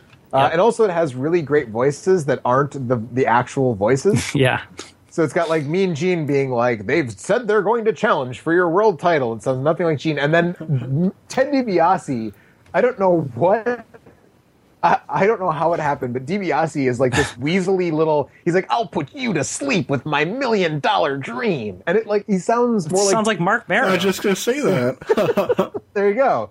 Uh, so, uh, but nothing like Ted DiBiase, which I think is like kind of hilarious and great. Uh, DiBiase didn't need the money, but Marrow did, especially back in the early '90s. uh, no kidding. No kidding. so yeah, that's WWF Superstars in the arcade. then the next game is WWF WrestleMania Challenge for the regular Nintendo that came out in November of 1990. Uh, so I would say, and this is faint praise, a low bar to clear. Better However than you want to put it, WrestleMania? I would say it's the best WWF game on the NES. And again, that is really not saying much. Uh, again, though, the music, I believe David Wise did the soundtrack for all, all or most of these WWF wrestling games, uh, and he just did great things with chip tunes. Uh, like so, this game has a Rare roster. The Kirk Hope and Wise team at Rare are two of the best um, like video game music producers of all time. yeah, Like that that is a that is a great team that has produced many great soundtracks. Yeah. Like I, Um, for some reason, like the the Brutus Donkey Kong Barber Country games have great sound. Oh, sorry. Yeah, I was have good soundtracks. Viva Yeah. Pinata has a great soundtrack. Like the they did all like almost all the the really good rare soundtracks was all them. RC Pro Am has a great song Oh in it. yeah, yeah, definitely. But yes, all the the wrestling the wrestling themes are all. The- did David is David Wise responsible for the Battletoads pause jam? It's probably one of them. I don't know who because um, they both worked on like a lot of rare stuff, but uh, it, it's probably one of them. So Yeah, because that's also a jam. that is a total jam. Yeah. Then the next game is WWF WrestleFest for the arcade that came out came out in June of 1991. So I'm going to say that this is one of my favorite wrestling games of all time. Uh, it's not the most refined thing. It is. It's an arcade game, and so it's very arcadey, if that makes sense. Again, it's sort of like uh, Double Dragon meets a fighting game, kind of with a grappling system. Uh, but man, I put so many quarters into this. There's four players. My friends and I used to go to the arcade and play the shit out of this game. Play the Royal Rumble. I think at the time there was no game that had really done the Royal Rumble mode justice. Um, and this game, you could have like I don't know, like up to six characters on screen at once, which for like for a game of that vintage was super fucking impressive to have that many wrestlers on screen with no slowdown at once. And all the sprites are huge and super detailed, and the roster is uh, not like the best roster ever, but it's pretty solid. Like it's Hogan, Warrior, Earthquake, um, Demolition, but unfortunately it's Smash and Crush, not Axe and Smash, which is kind of lame. Uh, Jake Roberts, Mr. Perfect, Sergeant Slaughter, um, just a really great, and they all have their finishing moves. They all have their finishing moves, which is great. And the Legion of Doom are the final bosses, and uh, they will fucking destroy you with the Doomsday device. Um, and Yeah, that game's pretty good. The, the arcade version for sure. yeah, and then well, then they so they remade it for iOS, which is kind of weird. And I don't know how that worked. If they got like uh, who remained of Technos to do it, I don't think they did. Which Technos is now uh, all owned. All those trademarks and all that stuff is owned by um, Million, is the name of the company. Um, or no, I'm sorry, Million just sold them to Arc System Works, who did like Guilty Gear and all that stuff. But um, uh, they redid it for iOS, and that was like what I saw of it was fine. It looked, it looked, it had the right look. It was updated, so it looked a little bit more like a Flash game rather than like a classic, you know, 16, 32 bit uh, sprite work. But uh, the the art style of like how cartoony the guys looked was pretty good, and it was a mixture of old characters and new characters. And then they were gonna port it to Xbox Live. Um, and there was even like a page on Xbox Live with like a trailer and everything, and then it just never happened. And I don't know that anybody knows the story about like why it never actually came to Xbox Live, um, which is a shame because I would like to be able to play it with a controller and you know instead of like horrible touchscreen controls on an iPad. um, but yeah. Well, yeah, talk talk about the uh, in the arcade the WrestleFest that uh, on a family vacation that we uh, the Darts family would go drive up to Duluth, Minnesota, which is a popular port town up by uh, Wisconsin, Lake Superior, and it would be about a three hour drive for where where we used to live back then. And I remember that my brothers and I would go. I don't know which store, but a store in Duluth, and would play Russell WrestleFest. I think even into the mid '90s and all that. And I, Yeah. I, one the main reason why I wanted to go to Duluth was just to play Russell WrestleFest on the arcade, Well, what other reason did you have to go to Duluth, Minnesota? just to go see Lake Superior. That's really about it. Yeah, see, there you go. Once you've seen Lake Superior, like, whatever. It's a big lake. Yeah, um, Yeah, no, I yeah, I, I played the game definitely as well into the mid, even to the late '90s. The arcade near my house had a machine and just didn't get rid of it for a really long time. And uh, my friends and I, we would go. A bunch of us would go and we'd play that and uh, D and D Tower of Doom. Uh, Were those like were our four player jams? Yep. And the next game is WWF WrestleMania on the Atari in 1991. Is that correct? Uh, I see that you have this here, but I definitely do not remember that game at all. Okay, because yeah, when I when I was going, you know, going Oh through no, no, no! I'm sorry. It, that's another PC game. So that Oh. was on like the Atari ST. I Okay, think, okay, uh, that explains it then. the uh, the com. I think there was a Commodore version of that too. Yeah, and it was basically like you had three. Yeah, you had three characters that you could choose from that were baby faces, and then you would face a succession of Heels, yeah. uh, of heels. Yeah, Mr. Perfect, Warlord, fucking Warlord. British Bulldog is in that game. Yeah, so you you could play as Bulldog, Warrior, or Hogan, and then you took on. Yeah, it's, it doesn't play well. It's not good. okay, I guess the next game I was surprised to hear was called W- WWF European Rampage Tour that came out in 1992. That's also not very good. Uh, but it does have a really amazing like flip the disc screen with one of the Road Warriors that is like holding a giant floppy disk and being like flip the disc. Like that's that's amazing. But it's that I think I played that in an emulator like way after the fact. Um, but I think it only came out in I think it only came out in Europe. I believe. which would make sense with uh, with Europe Right. being in the title. Right, and it, again, it's not. It is not good. So Then the next game that came out was WWF Super WrestleMania for the Super Nintendo and Sega Mega Drive that came out April of 1992. Uh, yeah, it's um, Bad. it's real bad. It's another bad wrestling game. You can't even do like they don't. They're not individual have move moves. sets. Yeah, it doesn't have individual move sets at all. No finishing moves or anything. It's not good. Because wasn't it's on this, par with the NES WrestleMania game, and that everybody has the same move list, and it's difficult to do any of those moves. it wasn't the startup screen a picture of the, w, the WWF title on the white strap? Uh, I Maybe I don't remember. think so. Well, the title screen is Hogan ripping his shirt off, but then I think the menu screen. The menu the screen menu has- screen has the yeah the belt with the white the white strap. Yeah, Because Yep. it wasn't the white strap WWF title belt only in No Holds Barred and nothing else. I believe so. Uh, Ultimate Warrior might have worn it too. I don't remember. Honestly. Okay, I, guess I don't remember seeing Warrior hold that title for any pay per views, but I could be wrong though. Uh, I don't remember.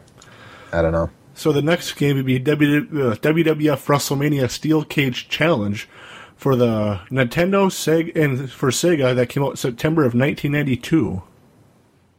Sucks. yeah, I was gonna say my o- only memory I have of this game is that I was playing through the WWF title tournament and being so close to, to the end and being beaten by the Mountie and being pissed off enough that I, or being pissed off that I was so close of uh, a couple matches away for challenging the WWE title and I threw the controller down. I think it bounced and hit the TV and I just stormed off and and just left the system playing for like 20 minutes or a half hour or whatever.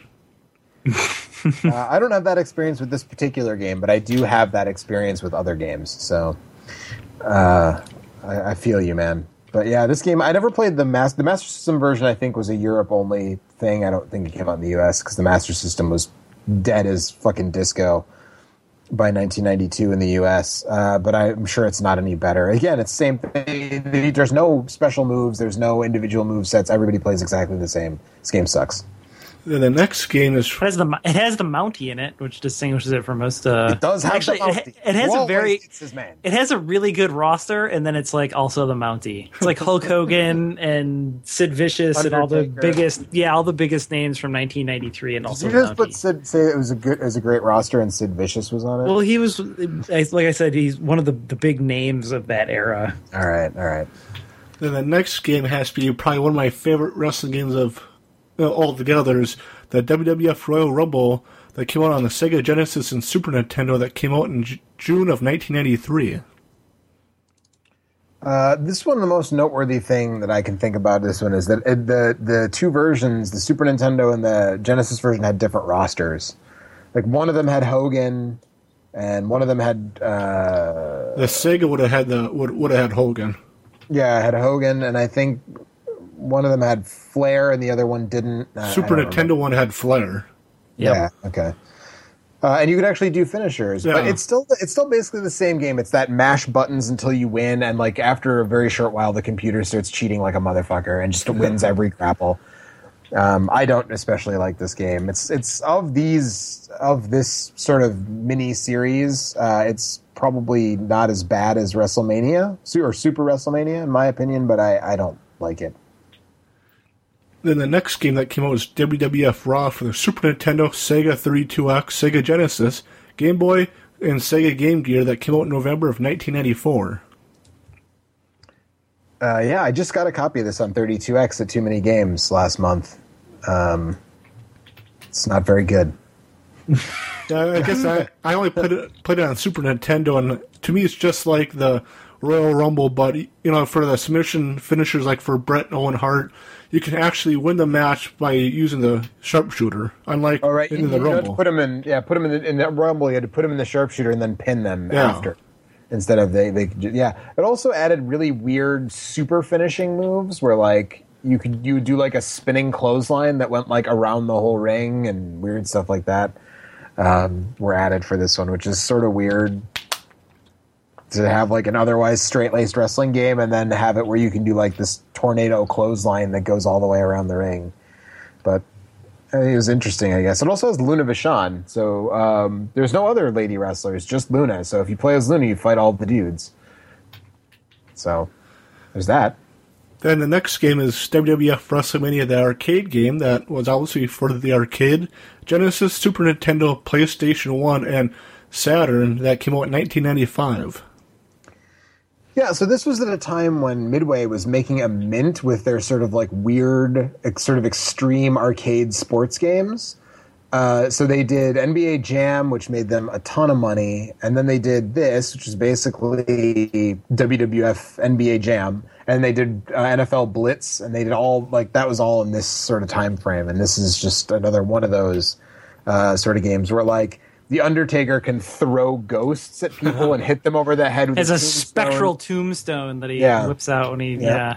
yeah. and uh, Doink has like a hammer and, and Yeah. Razor, Razor, I think had a razor or something like that, or two by four or something in his arm. His arm, yeah, his arm turns into a razor into blade. yeah.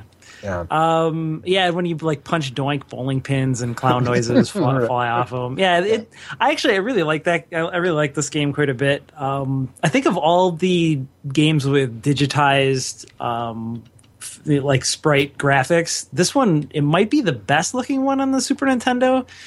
Um, just because the animation is so much more fluid than even like I mean like obviously Mortal Kombat is sort of the go-to standard for that kind of stuff, but everything is super stiff. And then uh, WrestleMania, the arcade game, like the animation is very fluid and it looks really good, especially if you compare it to like the Pit Fighters or the Time Cops or the Batman Forevers of the world, which um, they they don't look super bad when they're when you're looking at a static image of them, but in motion they just look like hot shit garbage. And this game actually like the animation is very smooth and um, it actually looks pretty damn good in motion. What's your guys' Yeah. thoughts on the This WWE? my my favorite of the Super Nintendo wrestling games, even though the roster is extremely limited. Well, they, and it's, there's it's down two characters from all the other versions for reasons that I don't fully understand to this day. Uh, Yeah. Like I think it's Bam Bam and Yokozuna. I think are not in the Super Nintendo version, yeah, they're not. Yep. uh, but they're in the Just Genesis like version. Bret, and the Undertaker, and Shawn, and I forget who else, but Uh, ma- ma- Razor Ramon, Lex obviously. Luger. Yeah, He's the total package. So I guess what's your guys' thoughts on the WWF title and Intercontinental title modes in the arcade game?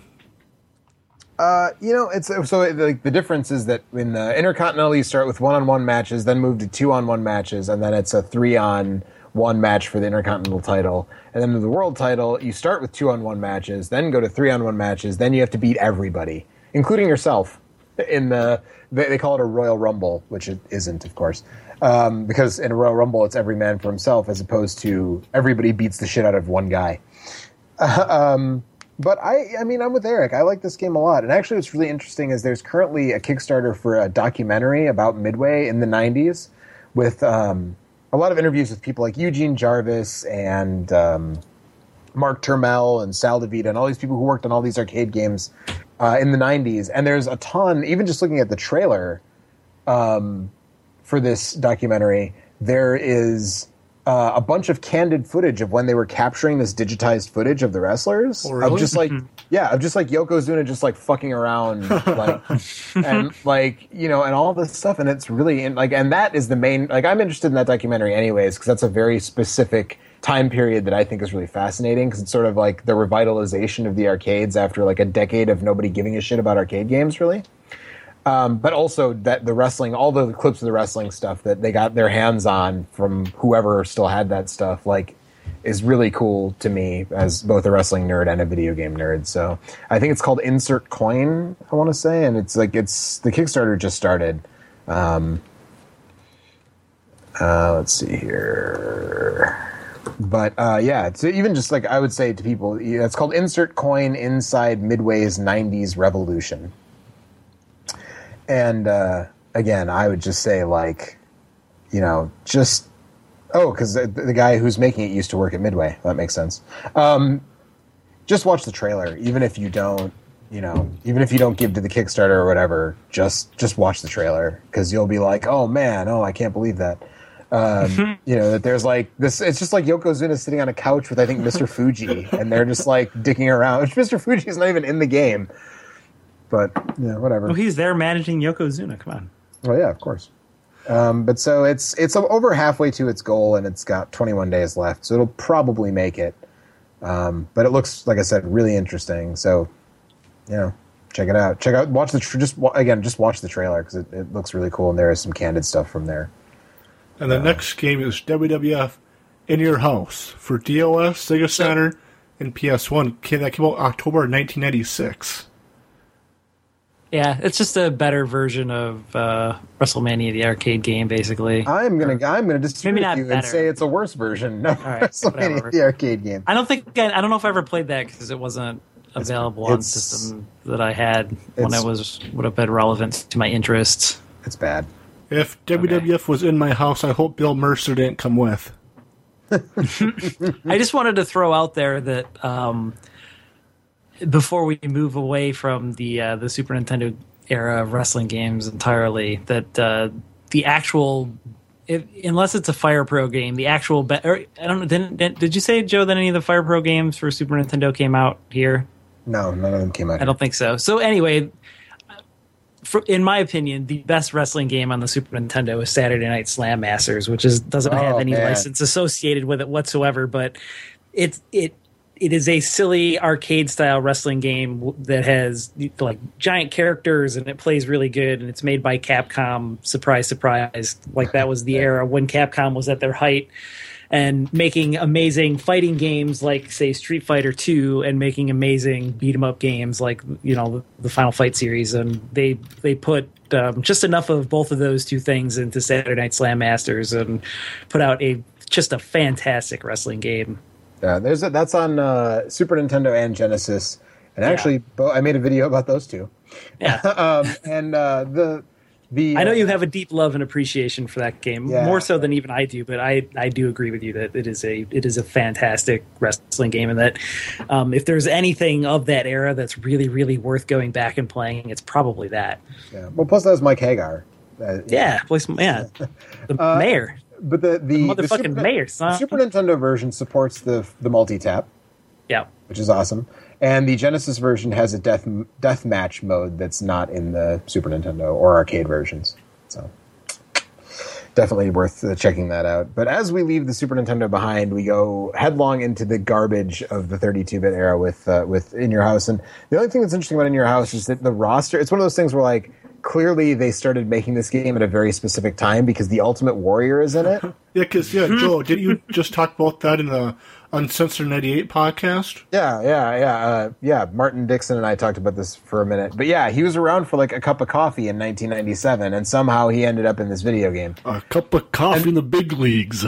That's right. That's right. And and you know this this is a game that basically. So what the deal was is that at the time, Acclaim Midway didn't wasn't doing their own home port, so Acclaim was doing ports of all Midway's games. And pretty much the only good uh, games that Acclaim was putting out uh, in most of the 16 and early 32-bit era were ports of Midway arcade games. They did uh, they did Mortal Kombat and they did uh, WrestleMania and they did yeah. whatever. So the NBA Jam, NBA Jam Tournament Edition. yeah, and so and Yeah. so they Midway didn't make an arcade sequel, so Acclaim took it upon themselves to make a home console sequel to WrestleMania the arcade game. And the result is just a steaming pile. It's it's really bad. So unless you really want to like play as digitized Triple H, um, I would say like avoid it. One of the greatest things that came out of In Your House, the game, was Triple H saying, Get your filthy hands off me. that might be the only good thing that came out of that game. Fair enough. But the next the next game is WWF Warzone that came out on the Game Boy, PlayStation 1, and the Nintendo 64 that came out in July of 1998. Yeah, the video game that exploded wrestling video games. Yeah. This is a game that I think at the time I appreciated because it was more playable than most Yeah, it wrestling got games. amazing review scores. I mean, it was it, it was it's not a good game, but it it was carried um, by a really amazing character creation um, tool set that just allowed you to make some you know just totally crazy and awesome dudes, and then give them whatever moves that you wanted. But actually playing those games was kind of torturous because the animation like the animations are really stiff and weird, and you have to input stuff on the C buttons on the N64 controller to do special moves, and it's just not. Yeah. It is not as much fun as the sort of simple and elegant um, AKI wrestling engine that was used in all the the really really good um, Yeah. games. But um, at, at a certain time, at a certain place, um, say in 1997, like that game was one of the for a lot of people, that game was one of the best games that came out in 1997. But um, 98. it and 98. Sorry, Yeah. pardon me, but it's it is uh, it is not uh, aged well at all. no, it's aged, it's aged like soft cheese. It's fucking terrible. Yeah, I don't want the. I know I mentioned this on the podcast, but I don't think you, you guys heard my story in regards to playing WWF Warzone. That yeah, when it came out, I think I would have been about yeah, I would have been ten the, the summer it came out. Then I think I would have been in uh, beginning of fifth grade. I was playing this game on a after school one day, and I was playing the WWF Challenge mode, and can't remember who my character was, but you know they have the grunge mode or grunge challenge or whatever else when random guys would challenge you and all that they would have a little video on saying why they want to challenge you and the guy that challenged me was Kane and this was a time when Kane didn't say anything. You just hear you know, behind him it was like a burning warehouse and all that. And you just hear kids chanting burn in hell burn in hell. And yeah, my brothers are off, you know, doing their after, you know, they're doing work and after school activities, and my my mom was at work, and I was scared shitless because of that. I had to call my grandmother and cry on the phone to her about that because of a silly video game. Yeah, I don't know that. I mean, so I was 16 when this game came out, so that was not. Or I was 15 uh, when it came out, so I, I don't know that I had that experience. But I've had that. I've had experiences like that with other older games. So you're not you're not alone. I'm I'm happy to hear that. But what? So speaking of those videos, so yeah, like like you said, sometimes somebody will challenge you and be like, "It's a grudge match. You, they want a rematch for whatever else." Uh, there's a compilation on YouTube of all the Ahmed Johnson ones, and you just like just find find it and watch it because it's like it's just like I don't know if he just had marbles in his mouth all the time or what the deal was, but like he, you don't even. I'm like. How did they not say like maybe they did do a bunch of takes and they were just like fuck it this is as good as we're gonna get so let's just keep it or what but it's like it's hilarious because he's so mush mouth you can't understand a word he's saying um yeah anyways and then Uh, so the follow-up was attitude Yeah, right? that came Yeah. out on the Game Boy Color, N64, PS1, and Dreamcast. That came out July of 1999. It's the So same did, game did either of you guys ever play any of the handheld versions of those games? Because I never did. I never did I have to assume that they're quite a bit different um, than the N64 counterpart, just you know, based on the fact that they couldn't do 3D graphics. So I wonder what those games are all about. I Oh, have to assume no, that they're just you know what? I'm sorry, I did.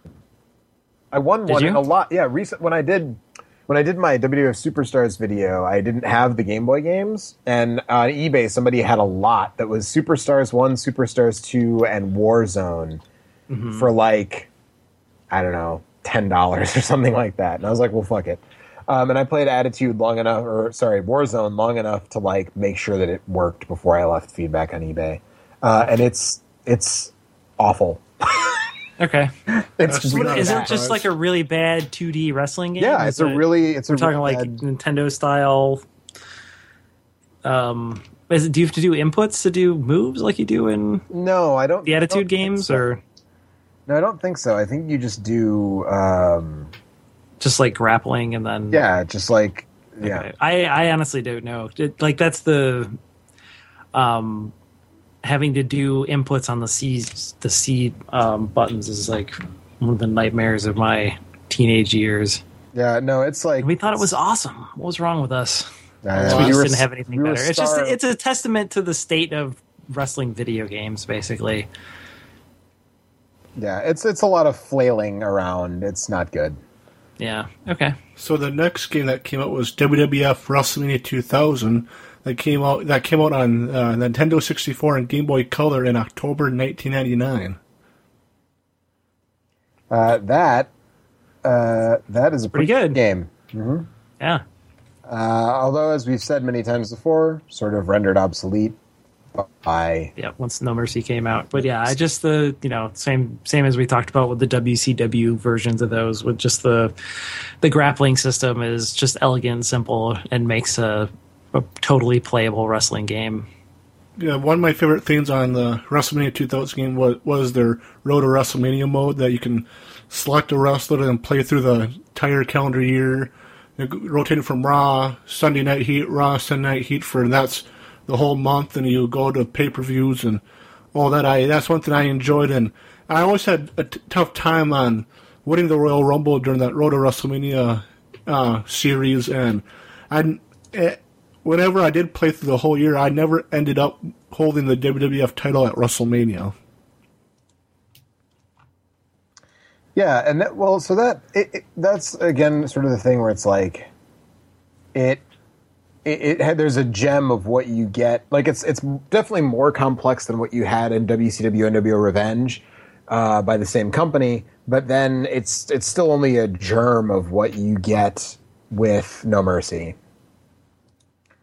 Um, but I mean, it's definitely something that adds to the replay value is that Road to WrestleMania mode.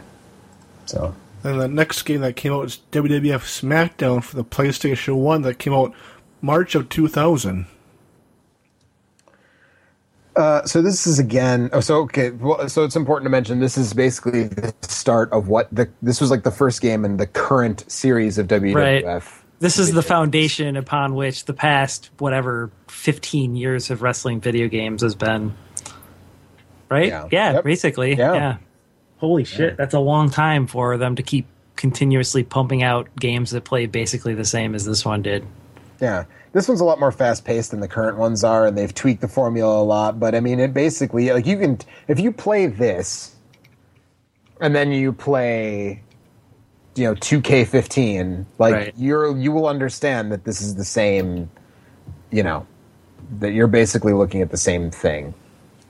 Um, it's really fast paced though. It's really hard to do anything off the turnbuckle because nobody stayed down very long. They, all the guys would get up super fast. Um, what was cool about SmackDown and SmackDown 2 Know Your Role is that they both had uh, multiplayer story modes. Mm-hmm. So you could get together with a bunch of buddies, like up to four, I think, or three buddies, up to four people total, and you could play a season mode like all together. And like a lot of it didn't make sense. Like you'd end up in a main event with like D'Lo Brown, but like, so that was always weird. Like they, That was like, great. Are you the- kidding me? the booking uh, uh, engine wasn't really nailed down yet, but like there was like I want to say it was based on like a point system. The more wins you got, the more Yeah. points you had, and once you had a certain number of points, you could challenge for the intercontinental title. If- and then you had more points, you could challenge for the world title. Yeah, if I remember correctly, I think ranking one through five, you challenged for the world title. One through ten was a, for the intercontinental title. Then one through twenty was a European and hardcore titles or something like that. Yeah, something like that. Although, uh, so actually, I should mention that the company that made this is a company called Yuke's, and they still make the WWF games to this day. They, uh, Pretty much all they make. That's pretty much all they. It's THQ published them for a long time, and now 2K is publishing them, but it's still Yuke's is doing the actual development. And they did a game that came out on the PlayStation that was called Power Move Pro Wrestling. Um, basically, this series started as uh, as a, a New Japan series called uh, to- Toukon Retsuden, which was on the PlayStation and the Dreamcast.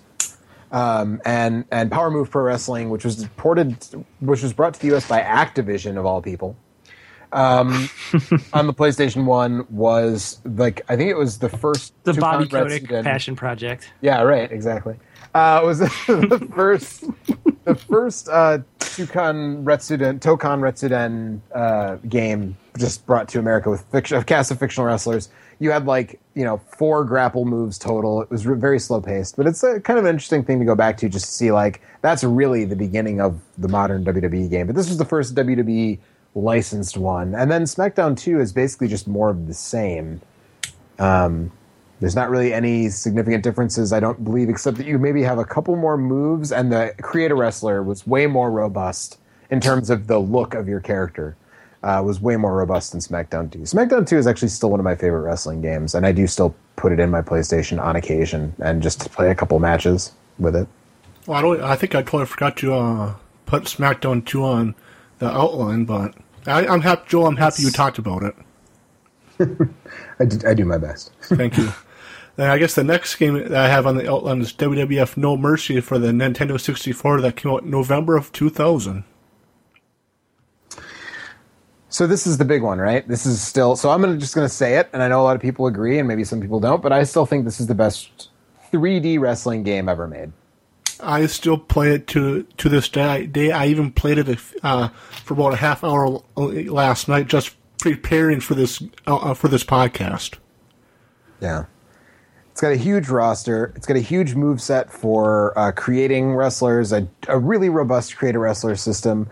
Uh, and I think the thing that, for me, that sort of keeps me coming back to it is that the story mode has all these. So you pick a belt that you want to go for, and then each belt has a bunch of branching paths uh, that it shows you. So it'll like as you play through it, it'll show you the different branches that you could take. So if you win a match or lose a match, if you win a match in a certain way, or win it in a different way, or whatever, the paths branch. If you start as the champion, or if you start as not the champion, then that starts it at a different on a different path. Um, and that I think is what modern games are really missing as far as uh, replay value is that you're not like there's a certain number of sort of uh, angles that you go through, but since they're all fully voiced, there's not a lot of room for diversity and uh, you either have to like some of them now like they'll put you you play as a certain you have to play as a certain guy and then you sort of either like relive a past angle again or you know whatever. Um, but no mercy really because all the dialogue is text it really that and um, here comes the pain are both sort of benefit from that text only interactions in the story mode so that there's so many possibilities and so many branching pathways and so many angles uh, that that they're, they're, the replayability is so deep in those in those two games Well, um, and th- Oh, talking with a branch now. I know I, yeah, I've, I've had that game for at least ten years, if not longer, and with all the titles and all that, all the branching, I still have not fully completed every single branch for every title. And I think that Yeah, says a yeah, lot about the game. Yeah, me uh, same. Me neither. And I will say that I had sold my N64 by the time this game came out, and I bought, I, I reacquired an N64 to play this game, and I don't regret it. Of course, it's still the same N64 that I have now, so I guess like whatever. It's it's definitely made like been worth the money since then, but uh, yeah, I, I definitely don't regret doing that. And there's still like a huge community around this game. If you go, uh, there's actually a really old episode of On the Stick where I talked about my troubles trying to get like some certain mods. Joe spends for- a half an hour talking about the six hours he spent trying to mod this game. Yeah, but I did. I was eventually successful, and uh, there's still new mods that people make. Um, the one I played was like old school WWF, so it had like Rick Rude and Earthquake and Jake Roberts and their old gear, and like people just are like going through and finding super high resolution photographs of these wrestlers and their gear at the time, and then like putting them on these models and um, in an N64 emulator, the graphics like they're still blocky, they're still like low polygon, but they the textures look much sharper than they do on an actual N64, and it looks really good. And there's like people make like Ring of Honor mods for it, and you know whatever, all that stuff. And so there's a huge modding community around the game that uh, with Somebody has modded in all the NXT characters now. Yeah, that see? also exists now. Well, that's pretty cool. There you go. Uh, the next So if game, you want to play as Kevin Owens in No Mercy, you can do that now, I guess. Yeah. the next game. Um. oh, sorry. Yeah. Those, I, those games are those games are super great back in the day, but I I don't really enjoy playing them much these days. Um. Like I, I've said that like the the grappling system is simple and elegant, but um, I also feel like they got super repetitive really quickly. Um. They're kind of as good as you're going to get outside of like the Saturday Night Slam Masters, the WrestleMania, the arcade games of the world that really pump up and make things more arcadey and fun and more like a fighting game. But um, it's just the the pacing kind of bogs down after a while. But um, but yes, please please continue. Uh, the next game I have that was a short-lived game. Maybe it was around maybe a year. Was called With Authority. That was for PC. That came out July of 2001. That was pretty much Yeah. the online version of Supercard that's around now. Sort of. It was. It was more like I think it was closer to. Uh, it was called Raw Deal, I think, which was like an actual collectible card game. Uh, that WWE licensed in the late '90s, early 2000s. Uh, yeah, I never. Pl- I never played this or did anything with it. So. I I played it once. Well, my friend was friend during that time uh, played it and all that and got me into it. I and when right when I got into it, I think like a month later they closed sh- closed shop and and and much, yeah, a couple months after that, then everybody quit playing it. So, but yeah, like, it's like I said, it's pretty much kind of like way it's kind of like Supercard now, but a lot more detailed. Right. It's not just war. Yeah. just Supercard is. No. And yeah, the next game I have is WWF SmackDown. Just Bring It on a PlayStation 2 that came out November of 2001. That's Yep, upgraded version of the other SmackDown. I think like the Joe story mentioned. mode was um, truncated pretty badly, though. Yeah. Um, it wasn't until Here Comes the Pain came out, which was the next one in that series, that sort of expanded the story mode. Um, and um, I might be skipping a couple of things, but that was the last wrestling game that I played a ton of. Um, was Here Comes the Pain. Like that game had everything I needed as far as um, character creation stuff, just a ridiculous amount of options and a ridiculous number of moves and um, like the flexibility for my brother to com- co- create the and villain, which I'm pretty sure was the basis for the uh, what's that the NXT tag team, the vaudeville villains, like The their shitty Vaudevillains. version of the the and villain. um, it was basically Danny DeVito and a Nice. yeah, Yeah, there good. was a, there was a couple. Uh, there was that, and there was SmackDown Shut Your Mouth came before. Here comes Yeah. the pain, but I feel like both of those had similar flaws. One of them had like this weird first person thing where you had to walk around backstage and talk to people. That's here comes the pain, man. That was pretty. Was- there were some pretty special character interactions in that game. Oh man. Yeah. So yeah, but I don't, there was always um so every time you played through a season in that there was um there was always a love interest so it would just sort of randomly spit out um say like one of the backstage wrestlers it could be almost anyone was interested in one of the divas which could be anyone so like sometimes it was like Rey Mysterio was trying to hook up with Ivory or whatever um and there was always and you were always trying to steal the the guy's girlfriend and somebody they would always accuse you of trying to throw salt in their game. Hey man, why are you trying to throw salt in my game? And it's just um so it wasn't it wasn't an extremely um complicated way for them to um procedurally generate storylines in that game, but it was always kind of entertainingly uh goofy um the way it would just sort of spit spit stuff out at you um, to that random or not random, but uh, procedurally generation system, and um, it it made it worth playing through the story mode multiple times, which my friends and I did. We would just create um, tag teams and then play through the the, the co-op tag team story mode. I, we put tons of hours into that game. It was kind of the last wrestling game that I played a lot of. And, Yeah, I, that um, one's yeah, that one's pretty good. and I guess only other note for SmackDown Just Minute is is the first game to feature Michael Cole and Taz as commentators. It's, Oof. it's a dark Wrestling- hole from which wrestling- we never returned. Wrestling commentation, uh, wrestling commentary teams and wrestling games, man, just fucking mute that shit. Yeah, turn it off. Just You have to mute. You have to mute any wrestling. sports game, really. Just play music in the background. Yeah, any, there's any sports game that has they're commentary, always awful. Better off Yeah. just turning it off. And the next game is WWF Raw for Xbox and PC that came out February of 2002. Uh, I don't remember if it was this one or the one after it, but it, or maybe both of them. Was rushed to market. sequel Raw like- too. Yeah, Raw too. I don't remember which one it was, but one of them had was was very rushed, and as a result, is just buggy as a motherfucker. And I remember the big innovation being that oh, you can attack guys when they're walking to the ring. Mm-hmm. That was the big innovation. Like, what's what's special about this game? Oh, they were also supposed to- They were in the aisle. They were supposedly like um, I I don't remember who developed them, but that was that company trying to rip off the AKI uh, system and doing kind of a mediocre job at it. I don't remember who it was, but I feel like they might have gone out of business after Raw 2, whatever development house it was. But yeah, it's not good.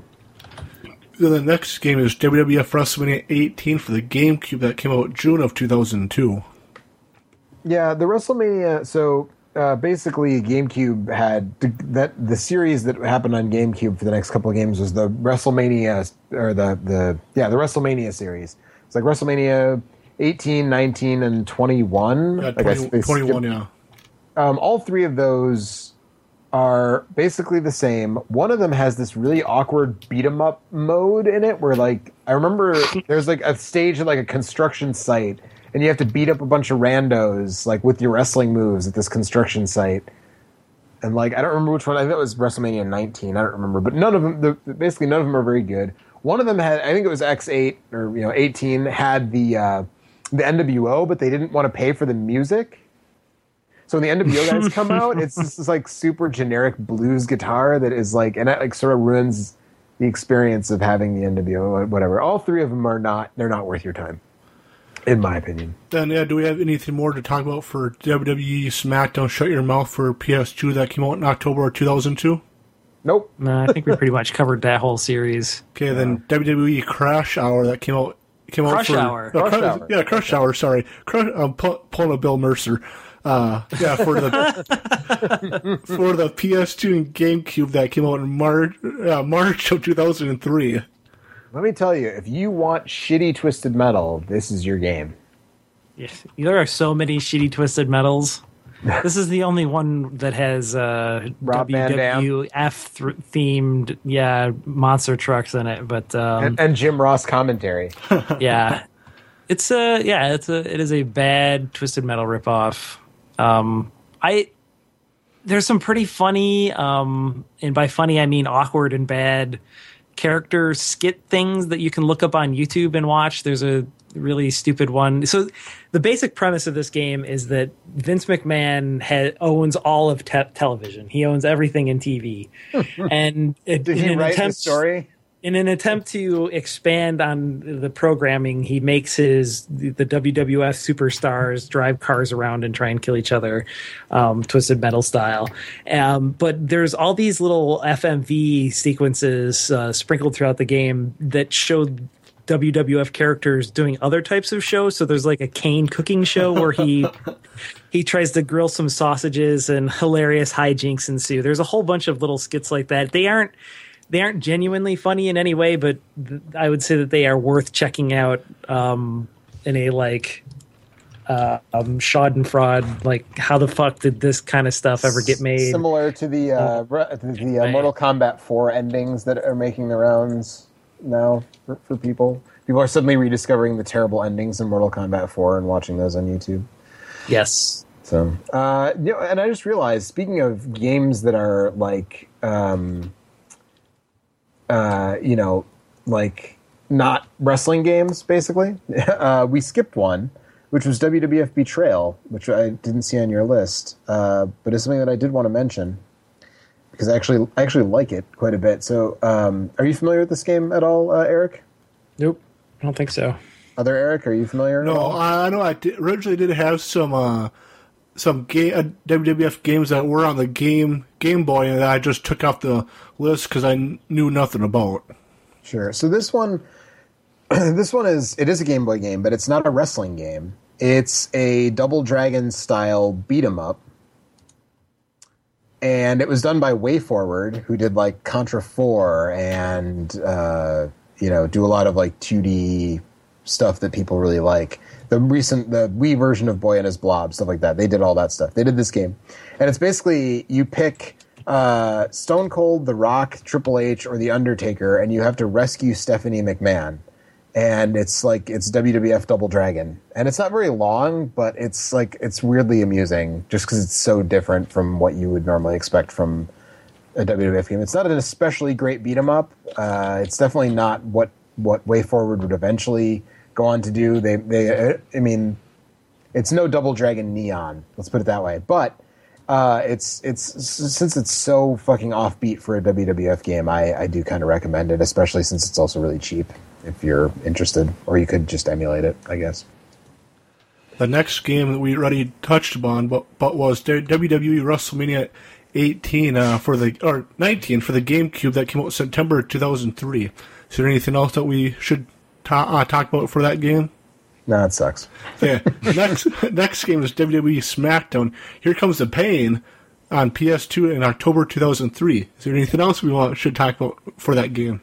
Nope, I think I said everything I had to say. That was the last wrestling game that I really enjoyed. Um, I and just based on reading reviews and hearing how little wrestling games have evolved over the whatever 12 years since that came out, um, I have not ever felt inspired to actually try any of the other ones. Yeah, I mean, I think Eric really, with his gushing, said it all. Yeah. That, that- There's- it's a really fantastic. It's one of the last great wrestling games in my estimation as well. I have played more. I've put a lot of time into more wrestling games since then, but I think it's Yeah. one of the. I feel last. I feel like great may be overstating how good that game is in like the grand sense of video games, but as far as wrestling games go, um, it was just the just the flexibility in the story mode makes that one stand out. Once they started adding voice speech and FMV stuff, it just didn't. Um, there was just kind of no point in playing it more than once. But um, to have it procedurally generated sort of made it fun to have whatever Booker T do the uh man there was such a great animation of Booker T uh doing the uh I, I don't remember what it's called the the you suck at thing where he puts his head in his hand and shakes his head. The Spinneroonie. no not the it's I think it's the like- thing where he's like talking to his own hand. Oh, yeah, yeah, there's got a yeah. there's a name for that. I don't remember. I can't remember exactly. It's been a really long time since I played that game but um but we just always got a kick out of um, the various ways that they would integrate these scenes that they had that the the the procedural generation system would integrate all that stuff back into the the storyline in just some hilarious ways. Anyway, Uh, the next game is WWE Raw 2 for Xbox that came out September 2003. The only other note that I wanted to talk about this, which I know you guys would uh, get a good kick out of, is that have four different referees that did four different kind of things. Uh, Earl Hebner was the regular referee. Tim White was a fast moving referee. Mike Chioda was a fast counting referee, and our favorite Nick Patrick was a slow moving, a bad and, referee. and slow counting referee. So yes, Oh, Nick yeah, okay, Patrick so was, was a bad referee. Yes. Bad referee, Nick Patrick. That's true to his character. Then it's accurate. yeah, is is that the only series that has the ref in the ring with you? Because that seems like a terrible idea. No, a lot of a few games that we've talked about. Some of the 16-bit ones even had the ref in there, and you could bump the ref. Yeah, I'm trying. I can. I knew we. I. I figured like we, we had skipped over that, I, but I think this is one of the first just- games that had multiple referees. definitely that. Yeah, for sure. Then uh, the I guess the next couple of games I kind of clumped together is WWE Day of Reckoning that came out for GameCube. The first one came out uh, uh, August of 2004. The second one came out August of 2005, and both were pretty much one and the same. Don't know if you guys Yeah, really were have those different than the WrestleMania X8 and WrestleMania 19 Yeah, they're- Yeah. or were those based on the same thing? Yeah, approached the same thing, you know. Then one, Yeah. The next one I want to mention that I pretty much clumped everything together is the WWE SmackDown vs. Raw series that first came out in November of 2004. Right. Yeah, so I think that I think that um, Day of Reckoning is is those games aren't bad, and if you have a GameCube, there the second one is the better of the two. They're worth checking out. SmackDown versus Raw, I think at this point, I mean they're not called Amazing that box anymore. art.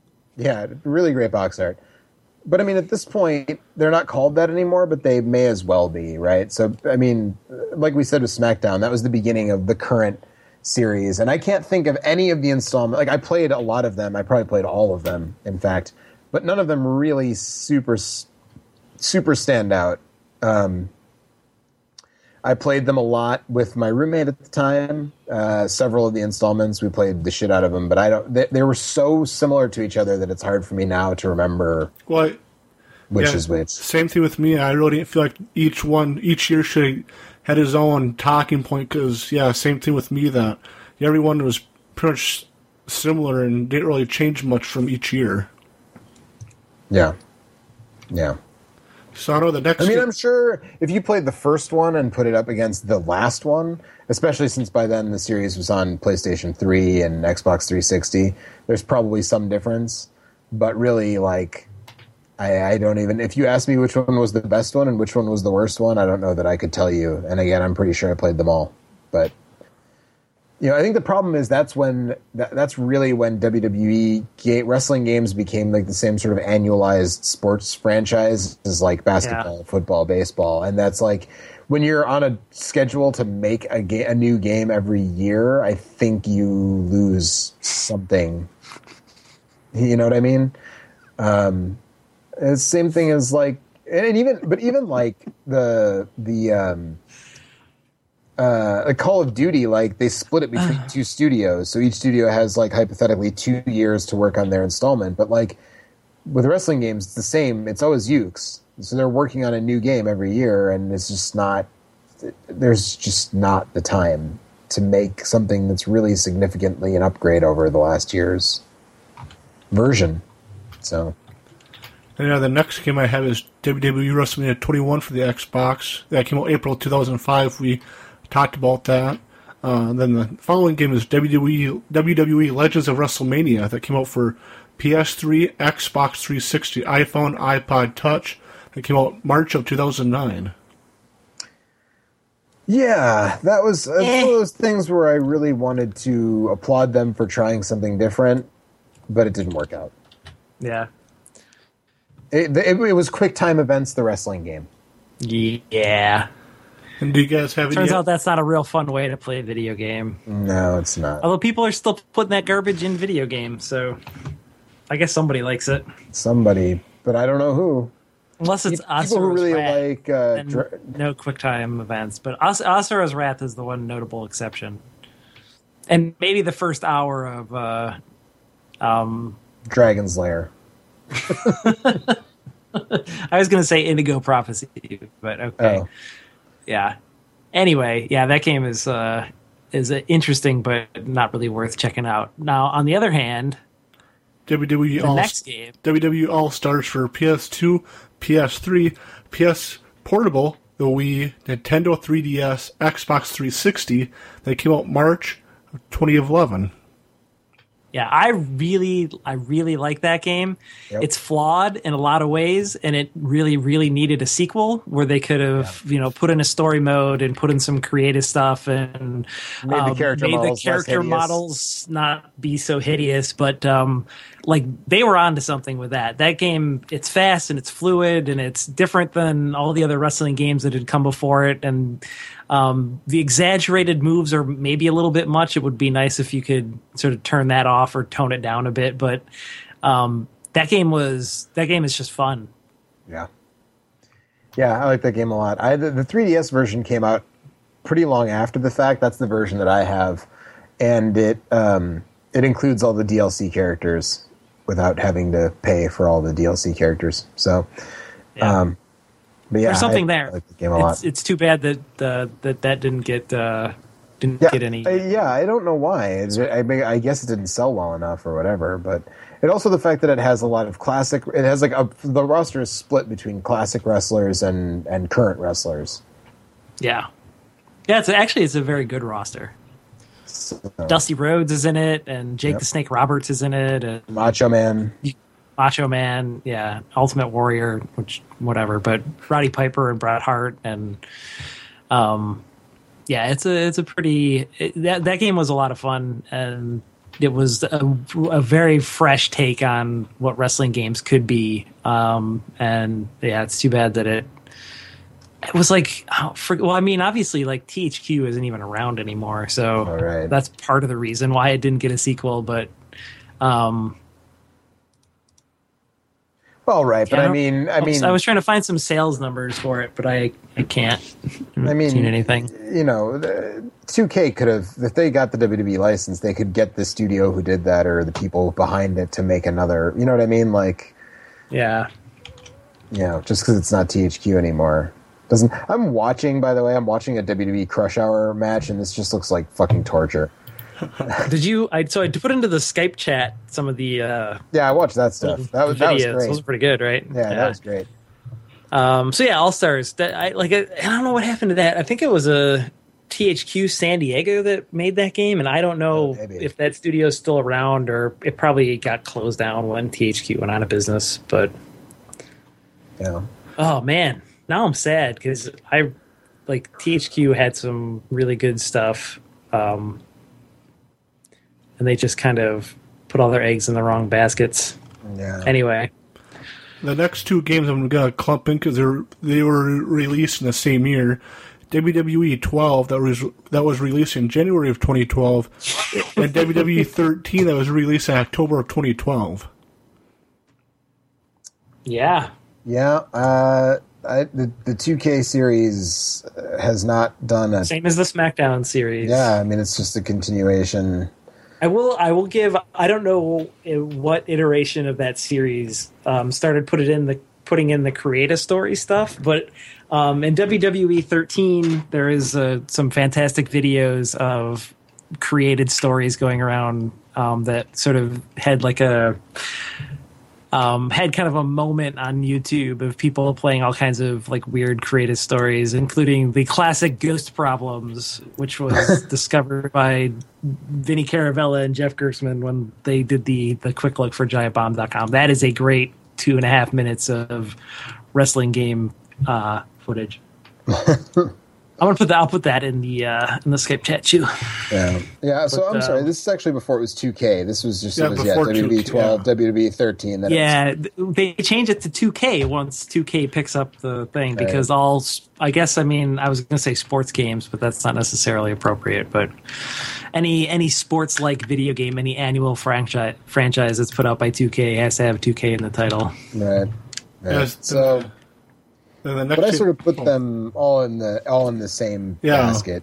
You know, I guess we 13. might as well just finish the the 2K series and then with 2K 14, 15, and 16. If you guys have any other thoughts, you know they were released October of each year, so Uh, I have not played any of them.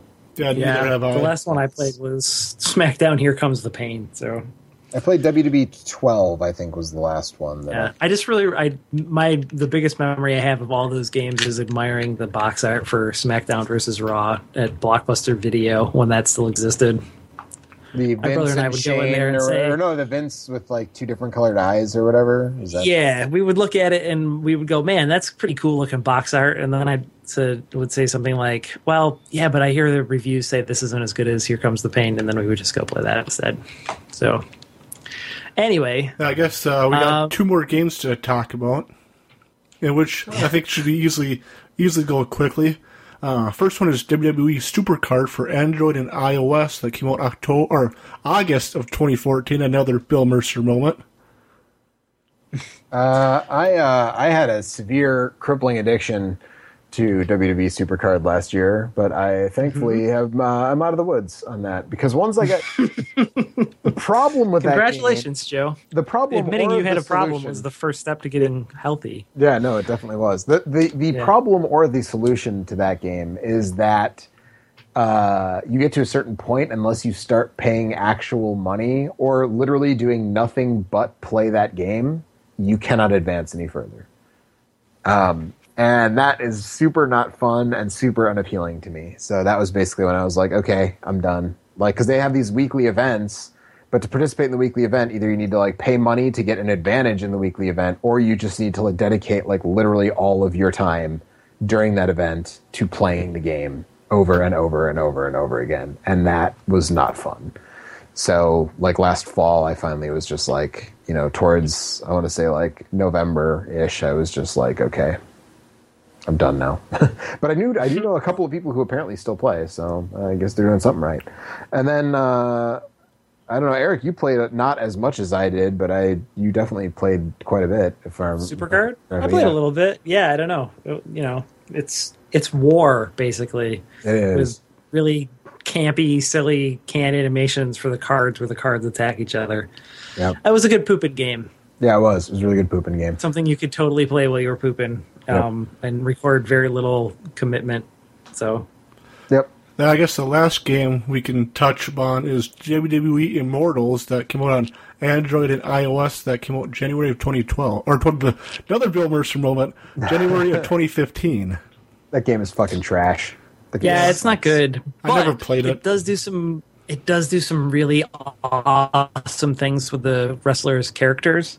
Um, it exaggerates them in really cool ways. Um, Yeah, I would love to see, potential. and it's and graphically, it's based on the uh, the Mortal, Mortal Kombat, Kombat. 10 slash um, Marvel versus not Marvel versus DC, DC. Mortal Kombat versus DC Yeah. games, and so it has a really cool look, and it really really makes me want them to take like the characters that they have created in that game and put them into a Mortal Kombat style fighting game, which um, that would be fucking amazing because the Yeah. new Mortal Kombat's are really really good. The Mortal Kombat versus DC game was really good and a good example of how you can um, make a T-rated game that you know is still maintains some of the over the th- over the top silly violence of the Mortal Kombat series. Um, I think like that's where I'd like to see wrestling games go. Like either they either have to go in that direction or they have to go super hardcore like the other direction where it's more like a management sim. Um, but one way or the other, like that's the change that needs to happen. Um, wrestling games, for the most part, are just bad fighting games. So it would be kind of fun to see somebody put together a wrestling game that is actually a good fighting game. Um, Or I- one that I'd actually all, deals with all about that. Yeah. yeah. one that actually deals with the sort of more Yeah. realistic aspects of what wrestling is actually like, which is to say, doing what needs to be done to please the crowd and you know that kind of thing. And actually, uh, um, a couple of people who write for uh, Femzaguri, which is like a sort of feminist wrestling blog, which is a great site, um, just released a um, let's see here. Just released a like a uh, a game on itch.io called Skin Tight Bitch Fight, which I actually haven't played yet, but it's an all women's uh, wrestling game, and apparently it's more about like the booking and and creating an entertaining match than just like beating the shit out of each other. Uh, Okay. So yeah, so yeah. I know there's a lot of forum games and like text um, and like wrestling fantasy booking type things that exist in various forums, but I've never really messed with any of those. Yeah. I guess that's Um, it. That so do you? Ha- I guess I, I do have. I did uh, put out a request for some Twitter questions. We did get one uh, from Anthony. right. From Anthony at a Pope forty five. He asked, "Is SmackDown Here Comes the Pain the best WWE video game?" Uh, so I think we're going to be split on that. I'm going to say no. I think it's No Mercy. I think it's. Pro- I mean, it's top three probably. With, Yeah. I would say that and No Mercy and the WrestleMania arcade game are probably the three best, um, best games. I um, think- the ones that like have retained their value over time and might still be worth checking out in some way. I think for the play, yeah, for the PlayStation game console, yeah, Here Comes the Pain is good, but I agree with Joe that No Mercy is number one in my opinion. Yeah. That game's just always so, ugh, it's just so slow sometimes. Um, uh, and one other thing on video game wrestling, um, I have not spent much time other than just doing a deep dive on the wiki page. But um, are either of you f- too familiar with VGCW? Oh yeah, yeah. which is the ultimate expression of the creator uh, story mode, which first appeared, and I guess it was the 2012 uh, WWE game. But it's basically there is a streamer named Baza87 who has made a bunch of video game characters and just random like Dracula's in there and Gabe Newell's in there and Phoenix Wright and Mega Man and Mario and Bowser and um, he has run. I don't like. I think he's according to the wiki page, he's on season ten of like making these elaborate, crazy storylines that take place in like this world where video game characters have wrestling matches against each other, um, and for as generic and boring as all the recent WWE video games have been, the VGCW thing sort of um, it sort of lends purpose to those sort of generic, boring video games, and also um, speaks to the flexibility of the creative story and creative character stuff in there. But um, I don't know. I don't know that it's worth watching any of that because, as we've said, like the the wrestling engine itself has been unupdated for so long. But um, it's worth it to read through the Wikipedia page and try and like suss out the way that the storylines have went and sort of came together because there is some fucking crazy shit. Yeah. I guess I'll let you guys uh, go away with your plugs for the podcast. Um, Oh, I guess that's my. Am I supposed to? do that's it? you, man. I always don't know. Okay. You're the you're Joe Schilling. All right. So we're not talking about uh, uh, Bash the Beach or whatever. Oh, we can do that uh, Yeah, they- afterward, afterwards if if you guys have time. Oh, okay. All right. Well, okay. In that case, uh, so hey, check out onthestick.com where we do all kinds of stuff. Um yeah, all kinds of stuff. There's podcasts and there's videos and there's stuff about video games and stuff about wrestling and stuff about movies and stuff about Star Trek and whatever. All that stuff. It's all happening at onthestick.com. Uh, generally, if you follow the On the Stick Twitter, uh, which is at On the Stick, you'll get I try to put updates for pretty much all the shows there. Um, Or you can follow me uh, on Twitter. I'm at shake underscore well, and I usually you incessantly retweet everything that you post on the website. So that's not that's not always true. Well, maybe everything that I post, but not everything that gets posted. Okay. The last thing I posted was an amazing uh, promo where Sonny takes on Carrot Top that I ripped from an episode of Raw that we watched recently. So you should check that out. That's on the YouTube channel too. Yes, Then f- absolutely. Then for me, it's you guys can listen to us at mideventstatus.com, soundcloud.com slash mideventstatus radio. Subscribe to us on iTunes, rate us, review us. We want to beat Jim Ross in the Ross Report because we're tired of his hashtag saucy attitude. Uh, we're on Twitter. I'm on Twitter at Dirty Dog MES. That's dog as in D A W G, Dirty Dog MES. And for my co-host Beverly Hills is at Beverly Hills MES. We're also on Facebook, facebook.com slash Mid Event Status Radio. And for Eric and Joe, I want to thank you guys for coming on the podcast. Thank you for, Thanks having, for having us. us. And for What a Maneuver, this is a dirty dog. We'll catch you guys next time.